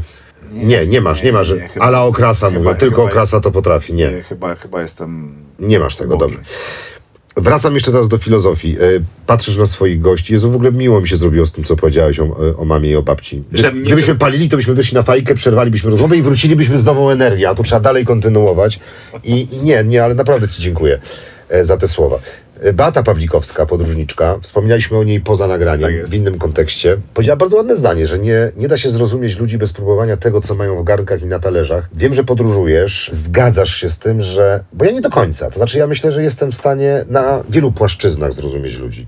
Nie tylko na bazie ich kuchni, bo też wiem, że często ta kuchnia wynika z biedy jak w Etiopii umiłowanie do placka inżera nie wynika z tego, że inżera jest najlepszy na świecie, tylko dlatego, że nie ma nic innego. No ale ona tak twierdzi. Jak ty uważasz, że, że za kuchnią możesz zrozumieć naród? Ja bardzo lubię zwiedzać świat od kuchni. Bardzo lu- wchodzę do kuchni. Mhm. I, I nawet nie chodzi o to, że wchodzisz do kuchni, żeby skosztować konkretnego dania, tylko że jak gdyby w tej kuchni się toczy bardzo często największa część życia. Wokół ogniska, wokół ognia, wokół kuchenki. E, No bo ludzie mnóstwo czasu poświęcają na gotowanie, bo chociażby na, żeby tylko przeżyć. Nie? I, i, to ci pokazuje, jak oni żyją, co oni robią, jak tą resztę dnia wokół siebie układają, jak się komunikują, o czym rozmawiają. I tam są ci, ci ludzie w kuchni są prawdziwi. Oni wchodząc do salonu, wiesz, to jak u nas kiedyś w, e, w komunie było. Kuchnia była kuchnią. Na imprezach przecież wszyscy Ale, w ale, ale te paluszki w salonie były w krysztale postawione, nie? Mhm. Że ta woda, czy ta, ten, ten, ta, ta wódka była przelana do karaweczki jakiejś tam kryształowej, bo nie, żeby nie było wiadomo jaka to, ale żeby była ładna. I trochę wydaje mi się, że te pokoje, umownie nazwane, wszystkie inne pomieszczenia, stawiają pewną barierę. Stawiają pewną barierę tego, że ktoś chce być inny niż go wszyscy mogą zobaczyć. W kuchni się tego nie da ukryć. Tam jest za prawdziwie, tam jest za żywo, tam jest taka, wiesz, ziemia czysta, wyrwana. Dobrze, to to ja rozumiem. dlatego lubię jeździć i lubię zwracać uwagę na to, co tam się dzieje. Wiesz, no w kuchni też jest temperatura, często w niektórych miejscach jest zimno, no to, Tak. to, to prawda. Ale czy to, że na przykład w danym kraju y, dominują rodzynki, w, danym, w innym kraju dominuje taki, a nie inny produkt, czy na tej podstawie tego, jak ludzie jedzą, czy gęsto, czy kalorycznie, czy dużo, czy mało, ja nie mówię o biedzie. Wyklu- mówimy o tym, że z wyboru jedzą tak, a nie inaczej, czy możesz dużo powiedzieć o danym miejscu i ludziach. Pewnie dużo, ale na pewno nie wszystko. Wydaje mi się, że to, jak oni się odżywiają, e, definiuje ich, jak gdyby, tą dietę, czyli styl życia, no z greckiego. Dieta to styl życia, więc jeżeli my wiemy, co jedzą, wiemy, czego używają, albo wiemy, co mają w szafkach, no ale znowu, to, to naprawdę jest tak e, zmienne i, i, i tak niewiarygodne bardzo często, no bo jeżeli idziemy, jedziemy do jakiegoś plemienia, przywoływanego przed chwilą, no to jest duża szansa, że to jest prawdziwe. Ale jeżeli jedziemy do jakiejś wioski już gdzieś, która to wioska jest oddalona od dużego miasta w odległości mm, e, e, jazdy samochodem 15 minut i zrobienia porządnych zakupów w pierwszym supermarkecie, a tych supermarketów jest dzisiaj mnóstwo na świecie, to to może zakrzywiać pewien obraz etniczności danego miejsca czy etniczności danej kuchni. Znaczy możesz też powiedzieć dużo o ludziach konkretnie, abstrahując od etniczności. Jeżeli I ktoś jest bardziej- wegetarianinem, no to tak, wiadomo, że ma tak. jakieś poglądy na świat i na bardziej życie, możesz powiedzieć, właśnie bardziej obserwując ich, co robią w tej kuchni i jak się Okej. zachowują, więcej o nim możesz powiedzieć, aniżeli o samym jedzeniu. Bo to, co my dzisiaj jemy, e, moim zdaniem aż tak mocno nas nie definiuje. Musielibyśmy pojechać rzeczywiście na jakąś małą wioskę. Wiesz, no ja spotkałem w, pod Białymstokiem w miejscowości babinkę, która do złudzenia, że wrażam, że tak wracam do tej babci, no ale to jest taki bardzo modelowy przykład. E, spotkałem panią Ludę, do której pojechałem po mleko rano, e, tylko rano, no bo ona tylko rano doi krowę, więc musiałem być na czas, nie mogłem się spóźnić, bo jak gdyby to się nie godzi. I ta babcia wyglądała, pachniała tak samo jak moja babcia, to jest bardzo specyficzny zapach takiego mleka. Te krowy tak samo, to wszystko było tak, tak jak ja pamiętałem swoimi oczami, jak spędzałem czas na wakacjach. I, I tam zobaczyłem, że tak jeszcze ktoś żyje i trochę nawet się zdziwiłem. I to było prawdziwe. Ale obok było y, gospodarstwo jej sąsiada, wykupione przez gościa z Białego Stoku, który sobie odrestaurował chałupę. I na śniadanie oliwki. I o tym mówię. W ogóle nie wspomniałem jeszcze Cię w naszej rozmowie, ale bardzo namawiam Cię na, na, na Albanię, na poznawanie Ale- Albanii od, od kuchni, bo wiesz, że tam nie przygotowuje się y, strawy przed przyjściem gości, tylko w trakcie ich obecności. Genialne. To, to jest tradycja w Albanii. W Albanii nie ma czegoś takiego, że Ty z żoną, tak, przygotowujecie, bo ja mam wpaść z Olgą, przygotowujecie na kolację. Nie. Produkty pokroicie, przygotujecie, ale będziecie robić wtedy, kiedy my jesteśmy. Tak jest, y, to jest ogólnie przyjęte w Albanii. Byłoby nie taktem, gdyby wszystko było gotowe. Goście by sobie tego nie życzyli. To jest, no to jest to, o czym powiedziałeś. Y, Zachęcony Twoimi opowieściami y, w różnych mediach społecznościowych, zamierzam odwiedzić Albanię. Nie byłem. Nie byłeś. Jeszcze nie byłem. Ja lecę pojutrze. Y, Masz, może są wolne miejsca w samolocie. Zapraszam Was bardzo serdecznie. Jakie plany na najbliższe? To żart oczywiście. W 2027 mam pierwszy wolny tydzień. ała.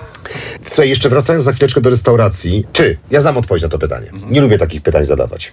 Ale chcę, żeby to wybrzmiało. Czy jak widzę bardzo duże menu, 17 rodzajów mięsa, kilkadziesiąt rodzajów, to mam się natychmiast z tej restauracji ewakuować, bo twoje, twoje menu jest krótkie. I mówi się, że w dobrych restauracjach, żeby było dobre produkty świeże, no nie może ich być zbyt dużo. Czy powinieneś się ewakuować? Nie wiem. Może warto spróbować, a może my się wszyscy mylimy, a może jest jakiś mistrz świata, który to potrafi okiełznać, a może ma tak szeroką Zamraża- za- za- zamrażalnik taki duży. załogę, która jest to w stanie wszystko ogarnąć, a może, mu nie, a może ten biznes tak się świetnie kręci, że my nie mamy pojęcia o biznesie, jak ten biznes należy układać. Łukasz, naprawdę jest mnóstwo rzeczy, o których my jeszcze nie wiemy. Ja jeżdżąc trochę po świecie i zwiedzając mnóstwo restauracji, wielokrotnie przekonałem się, jak bardzo się myliłem w swoich przeświadczeniach i swoich wyobrażeniach o prowadzeniu restauracji. I za każdym razem czegoś nowego się dowiaduję. A coś nie ma złych konceptów. zaskoczyło? Są tylko nietrafione.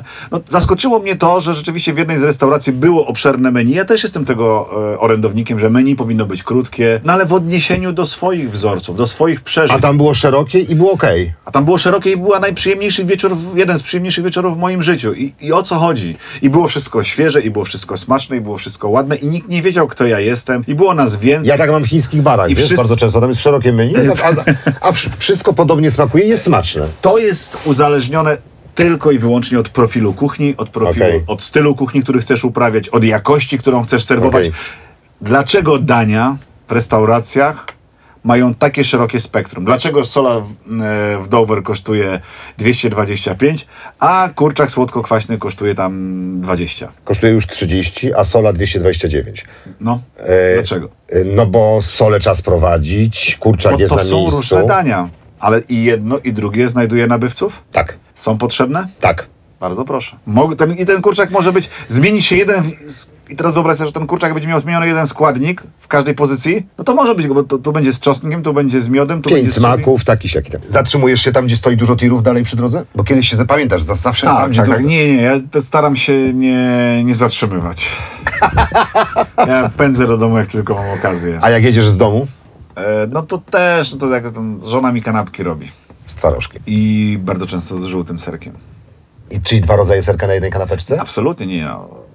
Albo, albo? Twaroże się nie nadaje do kanapek na, na przewóz, bo chlebek mięknie, a to nie jest już uparowany, tylko to jest właśnie ten namoczony. Pamięta skłaniec.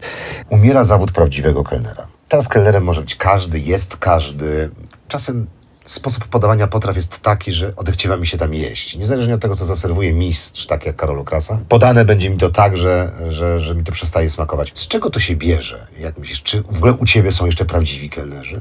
Prawdziwi. Wydaje mi się, że tak, że mam to szczęście. Pracują ze mną od samego początku w dużej mierze, więc e, to też o nich chyba świadczy, że, że, że szanują swoją pracę i jak gdyby są kelnerami z krwi i kości i się tym chwalą i się szczycą, że są kelnerami. A zgadzasz się z tym, że ten zawód umiera? Wydaje mi się, że tak. Yy, ale mam z drugiej strony nadzieję, yy, tożsamą z tym, yy, z przekonaniem, że umiera, że to jest takie, że przyj- przyjdzie renesans na ten zawód. Że to się musi zmienić, to się musi odrodzić. Nie wiem, czy to będzie za naszego życia, ale to jest tak samo piękny zawód, yy, jak yy, bycie kucharzem, tak mi się wydaje. I wielokrotnie uczestniczę w pewnym spektaklu, którzy to kelnerzy mi serwują. Wielokrotnie sam ten spektakl buduję, jak chodzę po restauracji jako umowny kelner i serwuję gościom dania. I to jest coś fantastycznego.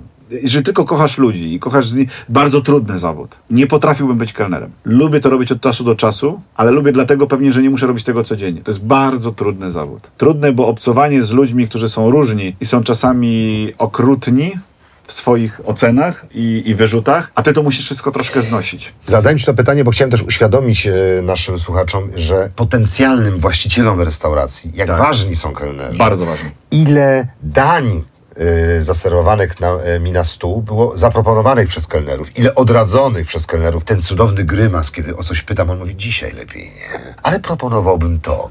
Albo nie, nie, przypadkowe szturchnięcie któregoś z moich dzieci i wpadający lizaczek, wiesz, na przykład e, wiesz, w rączkę mojej córki, co już zdobył, moje serce już jest jego, rozumiesz? Ja już zamówię więcej i chcę więcej i wrócę. To jest po prostu, to jest rodzaj teatru, aktorstwa. Bycie kelnerem to nie jest tylko usługiwanie, a z tym się kojarzy dzisiaj kelnerstwo. To jest sztuka. To jest to i piękne, modne hasło podlaskie hospitality.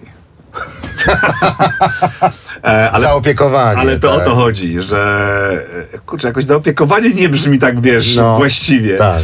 Ale to jest to dokładnie, co, co powiedziałeś. To jest coś niesamowitego. My bardzo często chodzimy nawet do restauracji, gdzie to jedzenie nie jest może wybitne, ale jeżeli jest tam taka właśnie elegancka obsługa, to ja też tak lubię Ale czasem wychodzić. rubaszna, Tak, wiesz, bo tak. to jest kwestia konwencji. No tak.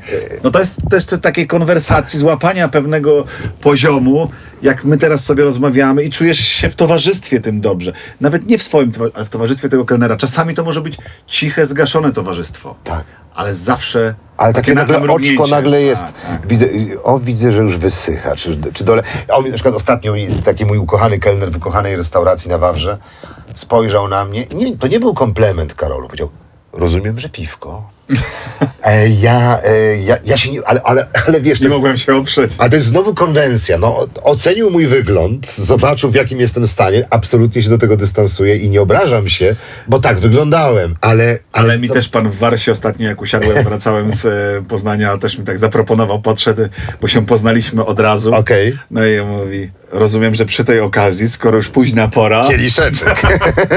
A to bardzo uro... Ale wiesz co, i to jest coś niesamowitego, że można spotkać takich ludzi z pasją. Można ludzi sp- spotkać, którzy kochają to, co robią. Ciężka fizyczna orka. To wszyscy restauratorzy powinni sobie uświadomić, ale jest to jeden z najważniejszych Ale elementów. przy doborze też, żeby nie... Tak samo ważne jak kuchnia. Żeby na to zwracali uwagę, bo ja ostatnio z kolei po drugiej stronie tego, na drugim biegunie, no byłem tak obsługiwany, że odechciało mi się w ogóle jeść. A tam, wiesz, po prostu pomyliłem się. Coś chciałem z jednego dania, coś z drugiego. To można było pożenić. Ale ta pani nie radziła sobie z tym, bo tego nie było w karcie. Mm. Nie, nie, tu jest fasolka, tu jest ziemniaczek. To nie, a może być fasolka i ziemniaczek razem? Nie, nie, bo to na, inaczej nalicza komputer. Mam kod nad... I, I wiesz, i ja już nie wrócę. Pierdoła, I tak? a, tak, pierdoła, ale to jest jak gdyby y, podejście do pracy. Podejście do swojej, y, swojej pracy. Czyli z cąbrem solę mogę zamówić u ciebie, tak? I, Możesz zamówić co chcesz. Yy, Wiem, że moi towarzysze doradzą ci tak, żebyś wyszedł zadowolony, bo jeszcze raz, no znowu, mnie tam nie ma. Oni tam są cały czas. ale powinieneś tam bywać jak najczęściej, jak każdy dobry Chciałbym. szef kuchni. Chciałbym bywać jak najczęściej, tak samo jakbym chciał bywać częściej w domu. Nie można mieć wszystkiego, co się chce. Ostatnie dwa pytania i zaraz będziesz w domu. Dawaj. Gordon Ramsay, A, ja nie w tym kontekście to powiedziałem. ale ja to tak odebrałem. Absolutnie, nie mówię w kontekście Okej. pracy, obowiązków, zabiegania i tak dalej, że... Ale nie, ale też wiesz co, no nie ma już, nagadaliśmy się, no ile jeszcze Nie masz można gadać? pytań? Mam mnóstwo. Dobrze. Na przykład chciałem cię zapytać o wegetarianizm, jaki masz stosunek do wegetarianizmu? Uważam A nie to uważasz, za że wyższy będziemy- stopień wtajemniczenia niż gotowanie na mięsie. A nie uważasz, gotowanie że na mięsie będziemy- jest bardzo proste, banalne. A nie uważasz, że wszyscy będziemy wegetarianami? Myślę, że mięso będzie w przyszłości bardzo ekskluzywnym produktem, bardzo drogim. Wiesz, ile litrów Znaczy, nawet potrzeba do wyprodukowania wołowiny? Tak, wszystko to wołowiny? przeczytałem. Ile? Bo ja to- nie wiem. E, 50? Chyba więcej. No. Chyba więcej. Na 100% będziemy wegetarianami. Znaczy będziemy, nie wiem czy my, ale świat będzie musiał się zmienić. Albo będą wyroby mięsopodobne, nie? Pewnie tak, no znajdziemy sposób na to, żeby, się, żeby wyżywić te masy ludzi, które cały czas się powiększają. Ale to już wiesz, są prowadzone badania na ten temat, na moją... Co ty tam robisz z tym go- mikrofonem? Swędzi mnie coś. Mogę się podrapać? No możesz, ale... ale, Dobra, ale, już, ale już, nie ruszam. Dobrze. Na mojej alma mater y, kiedyś usłyszałem na wykładzie jednego z profesorów taki, że 2050 rok granica krytyczna, jeżeli my nie zmienimy sposobu e, żywienia społeczeństwa, to będzie bardzo du duży problem ocierający się o konflikty zbrojne w kategoriach jedzenia, czy też no, umowne konflikty. Nie będziemy walczyć o mięso, tylko o dostępy, nie wiem, do przestrzeni, gdzie to mięso się To produkuje. się już dzieje, Karolu. Trochę tak. A w kontekście wody to już od wielu, wielu lat, nie? E, Ale myślę, że w wielu miejscach w Afryce konflikty są już o, o, o, spowodo- spowodowane głodem, nie? No i, i znowu, nawiązać do diety wegetariańskiej, naw- możemy nawiązać nawet do wegańskiej. Ponad połowa dni, ja to bardzo często powtarzam kiedyś w roku, to były dni postne. Postu, którego bardzo ściśle przestrzegano. Poszczono przez ponad połowę dni w roku. Nie pozwalano sobie na mięso. Mięso było przyjemnością, było elementem pojawiającym się od czasu do czasu. My ten post mamy wpisany chociażby w y, kolację wigilijną i tak dalej, i tak dalej. Jedliśmy piątki. mniej mięsa i wydaje mi się, że pierwszym krokiem, który powinniśmy zrobić, powinniśmy iść w tę stronę. Gotujesz? Robiłeś na przykład kiedyś rosół wegetariański? Ja nie próbuję, jestem fan, walczę, nie, ale nie jestem, wychodzi mi. nie jestem fanem w ogóle e, używania terminologii kulinarnej. Ala schabowy. Która, tak, która będzie e, z automatu narażała nas na porównanie do czegoś, co znamy, lubimy i co wywołuje u nas chociażby sentyment. No jak ktoś mi powie, że zrobię, zrobi ym, no, wegetariańskiego schabowego mojej ma- wegetariańskiego mielonego mojej mamy, No nie, to ja no nie nie. wiadomo jakby ten schab mielony będzie smakował, nie jestem w stanie powiedzieć, że on będzie dobry nawet. Nie to, że Okej. lepszy, ale dobry. Bo ja wiem, jak smakuje mojej mamy. Dlatego jestem za tym, żeby ta terminologia dań wegetariańskich była osobną działką, osobnym dziełem, osobnym tworem. Gordon Ramsay, Jamie Olivier i Antony Bourdain, którego uwielbiam, niczego nie sugeruje, Nigel Lawson, Davis Munoz i tak dalej. Najlepszy twoim zdaniem kucharz na świecie? Czy, czy w ogóle, czy zabawisz się w takie rankingi? Jak Leo Messi w futbolu nasz. powiedzieć- Bo ty Messi oczywiście, team Messi. Tak, tak, tak. tak. Ale, Piątka. ale, ale czy jest najlepszy?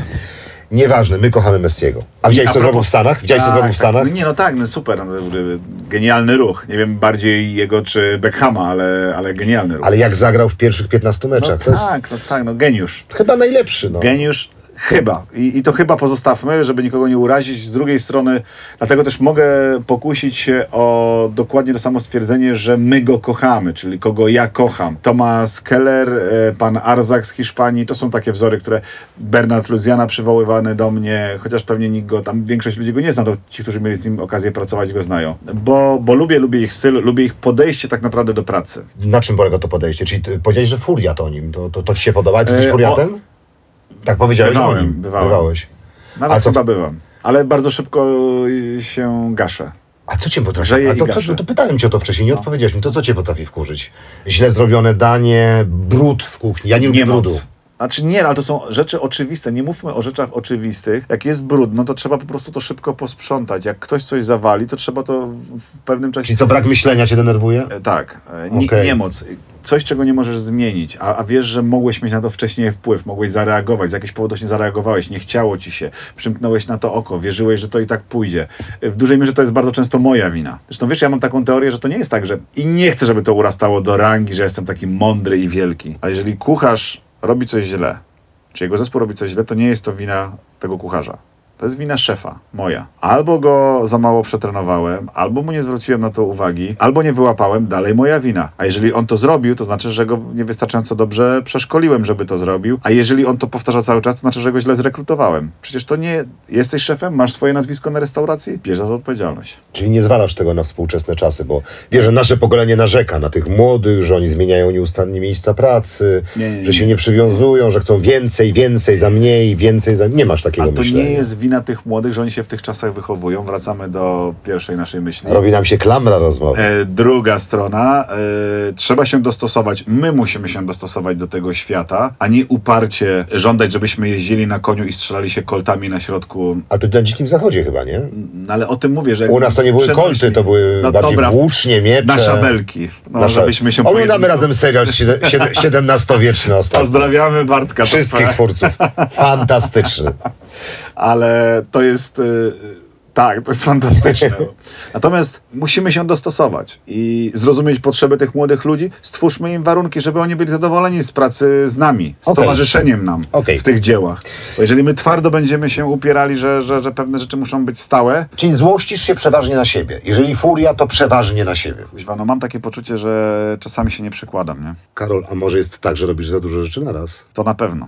To się tak nie da tego wszystkiego pogodzić. Nie da się być wielkim Próbuję. aktorem, wielkim dziennikarzem, mówię teraz o sobie, wielkim lektorem, świetnym ojcem, podróżnikiem, pisarzem, podcasterem. Tego się nie da. To... I dalej to robisz. Ja potrzebuję tego, to jest uzależnienie. Ja już do, doszedłem do wniosku, jesteśmy uzależnieni. Ale powolutku rozmawialiśmy o tym jest przed nagraniem. Y, Powolutku ja się uczę, uczę zwalniać i Nie no. jestem na detoksie i polecam ci to z całego serca. o- oczywiście bardzo dziękuję za tą radę i też będę stosował. Też mam takie przeświadczenie. Przypominam, że jestem 5 lat młodszy, więc ja mam więcej czasu. Dokładnie i już wiemy, gdzie, gdzie, gdzie skierujesz swoje kroki w najbliższych pięciu latach. Albania, o tym też mówiliśmy. Tak, może Na tam- sam koniec, podróże. Duża, e, ważna część na twojej stronie internetowej choćby. Tak. Ja nie mówię teraz o Polsce, mówię o tych większych podróżach, większych. Nie chcę wartościować, mówię dalszych. Ty tam masz zawodowe zdjęcia na to są twoje, czy ty ze stoku podkradłeś te, te fotografie? Nie, to są moje zdjęcia. Niemożliwe, żebyś miał takie ładne zdjęcia.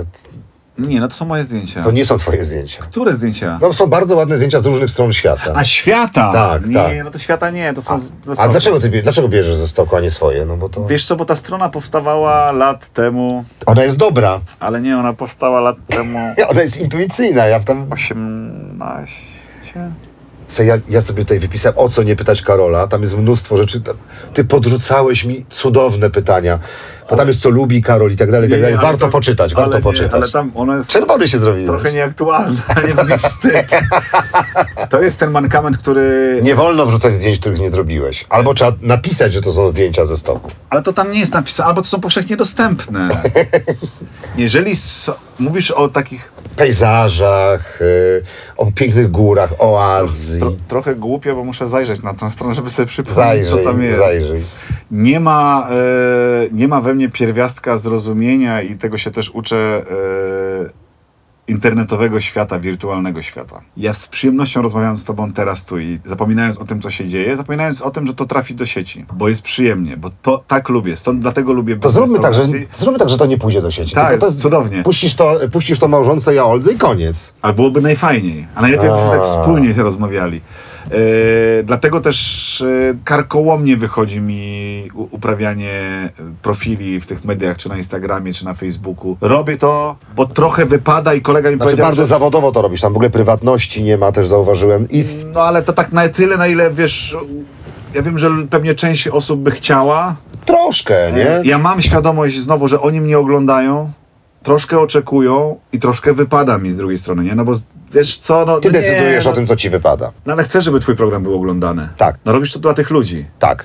To oni mogą mieć oczekiwania. Ale to program mówi o tobie, a nie media No społecznościowe, w których będziesz pokazywał swoje prywatne życie. Możesz pokazywać, Nie, nie, no to- możesz pokazać tyle, ile chcesz, Zgoda, nie? zgoda. Ale tyle, ile chcesz. Ty, ty wyznaczasz. Ja na przykład nie pokazuję twarzy moich dzieci, choć pokazuję y, dużo mojego y, życia, bo, bo ja też potrzebuję y, mediów społecznościowych. No tak. Choćby do promowania tego podcastu. No tak. Ale też w ogóle, no, no, no, no, no lubię je. To nie to, jak gdyby jest moim takim konikiem. y, Robię to I rzeczy... to się czuje na stronie internetowej. I to się czuje... Na... O właśnie, A klamra. Powiedz mi, dobrze, to teraz, bo tam są zdjęcia, bo, y, y, tylko mówię, że jeszcze jest takie zdanie twoje. Tak. U mnie Ze strony internetowej? Tak. O, Każda podróż ma znaczenie. Powiedziałeś to czy nie? Tak. Dobrze, to w takim razie to jest ostatnie moje jest pytanie. Y, Która twoja podróż miała największe znaczenie dla ciebie? Jaką y, poza Albanią planujesz w przyszłości uskutecznić, wprowadzić w życie? Niech to już będzie taką puentą, bo dla mnie podróże są najważniejsze poza rodziną y, w życiu i stąd to pytanie. Moim zdaniem nie mam jednej podróży. Nie odpowiem Ci na to tak jednoznacznie. Każda ma znaczenie. Każda ma znaczenie, jeżeli udało mi się coś zarejestrować, jeżeli mi się udało kogoś e, spotkać, z kimś pogadać, e, kogoś, kto zmienił moje myślenie, widzenie i to nie muszą być podróże zagraniczne. To mogą, bo ja w kontekście podróży rozpatruję swoje wyjście nawet do pracy i spotkanie tam przypadkowego człowieka, spotkanie przypadkowego człowieka w samolocie. Jasne. Dla, dla mnie podróżą jest rozmowa. Dla mnie podróżą jest konwersacja. Dla mnie podróżą jest e, spojrzenie oczami na ten świat kogoś, kto nawet się ze mną nie zgadza. To jest cudowna podróż i wtedy rozumiem, że, że mało wiem. Dlatego, że mało wiem, tak mnie to rajcuje, żeby żyć, żeby jeszcze się więcej dowiedzieć. Wiesz, że zazwyczaj osoby, które y, zapraszam tutaj, y, stawiają kropkę i ja robię tak zwane podsumowanie i puentę. Ty zrobiłeś ją za mnie. Bartek to fajnie robi w serialu. Musiałem się napracować, żeby wszystko odziedziczyć. Aj. Nikt- Karol, pięknie Ci dziękuję. Bardzo dziękuję. E, duża przyjemność, jak zawsze. Nie będziemy sobie tutaj mm, kadzić, ale jakbyś kiedyś, e, jakby ktoś się kiedyś nie, nie, nie zgłosił, albo już nie, ja chętnie jeszcze raz przyjdę. Znaczy, ja nie zadałem Ci przynajmniej z 10-15 pytań, które planowałem, a i tak zadałem ich za dużo. Nasza rozmowa trwa dwie godziny. Nie, nie ma czegoś takiego jak za dużo.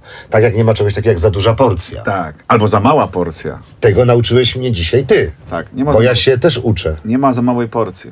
My się uczymy przez całe życie. Ja się uczę nawet u ciebie w kamperze. Który nie jest zbyt wygodny, jak powiedziałeś. Nie, to nie chodzi o gabaryty, nie chodzi, bo on jest super wielki, super ten. Ja mówię o swojej pozycji. Jakbyś pracował 20 parę lat w kuchni, zgarbiony cały czas w niewymiarowym stosunku do blatu, który jest za niski do twojej wysokości, to by ci było niewygodnie na każdym krześle i mi jest niewygodnie, stąd też się ruszam. Okej. To są ćwiczenia. Dzięki temu jesteś szczupły i nie wyglądasz jak szef kuchni, a ja wiadomo jak wyglądam, bo wspomniałem o tym, a ty potem mi o tym przypomniałeś. Amen, dziękuję pięknie, całuję, pa! Z Nowickim po drodze.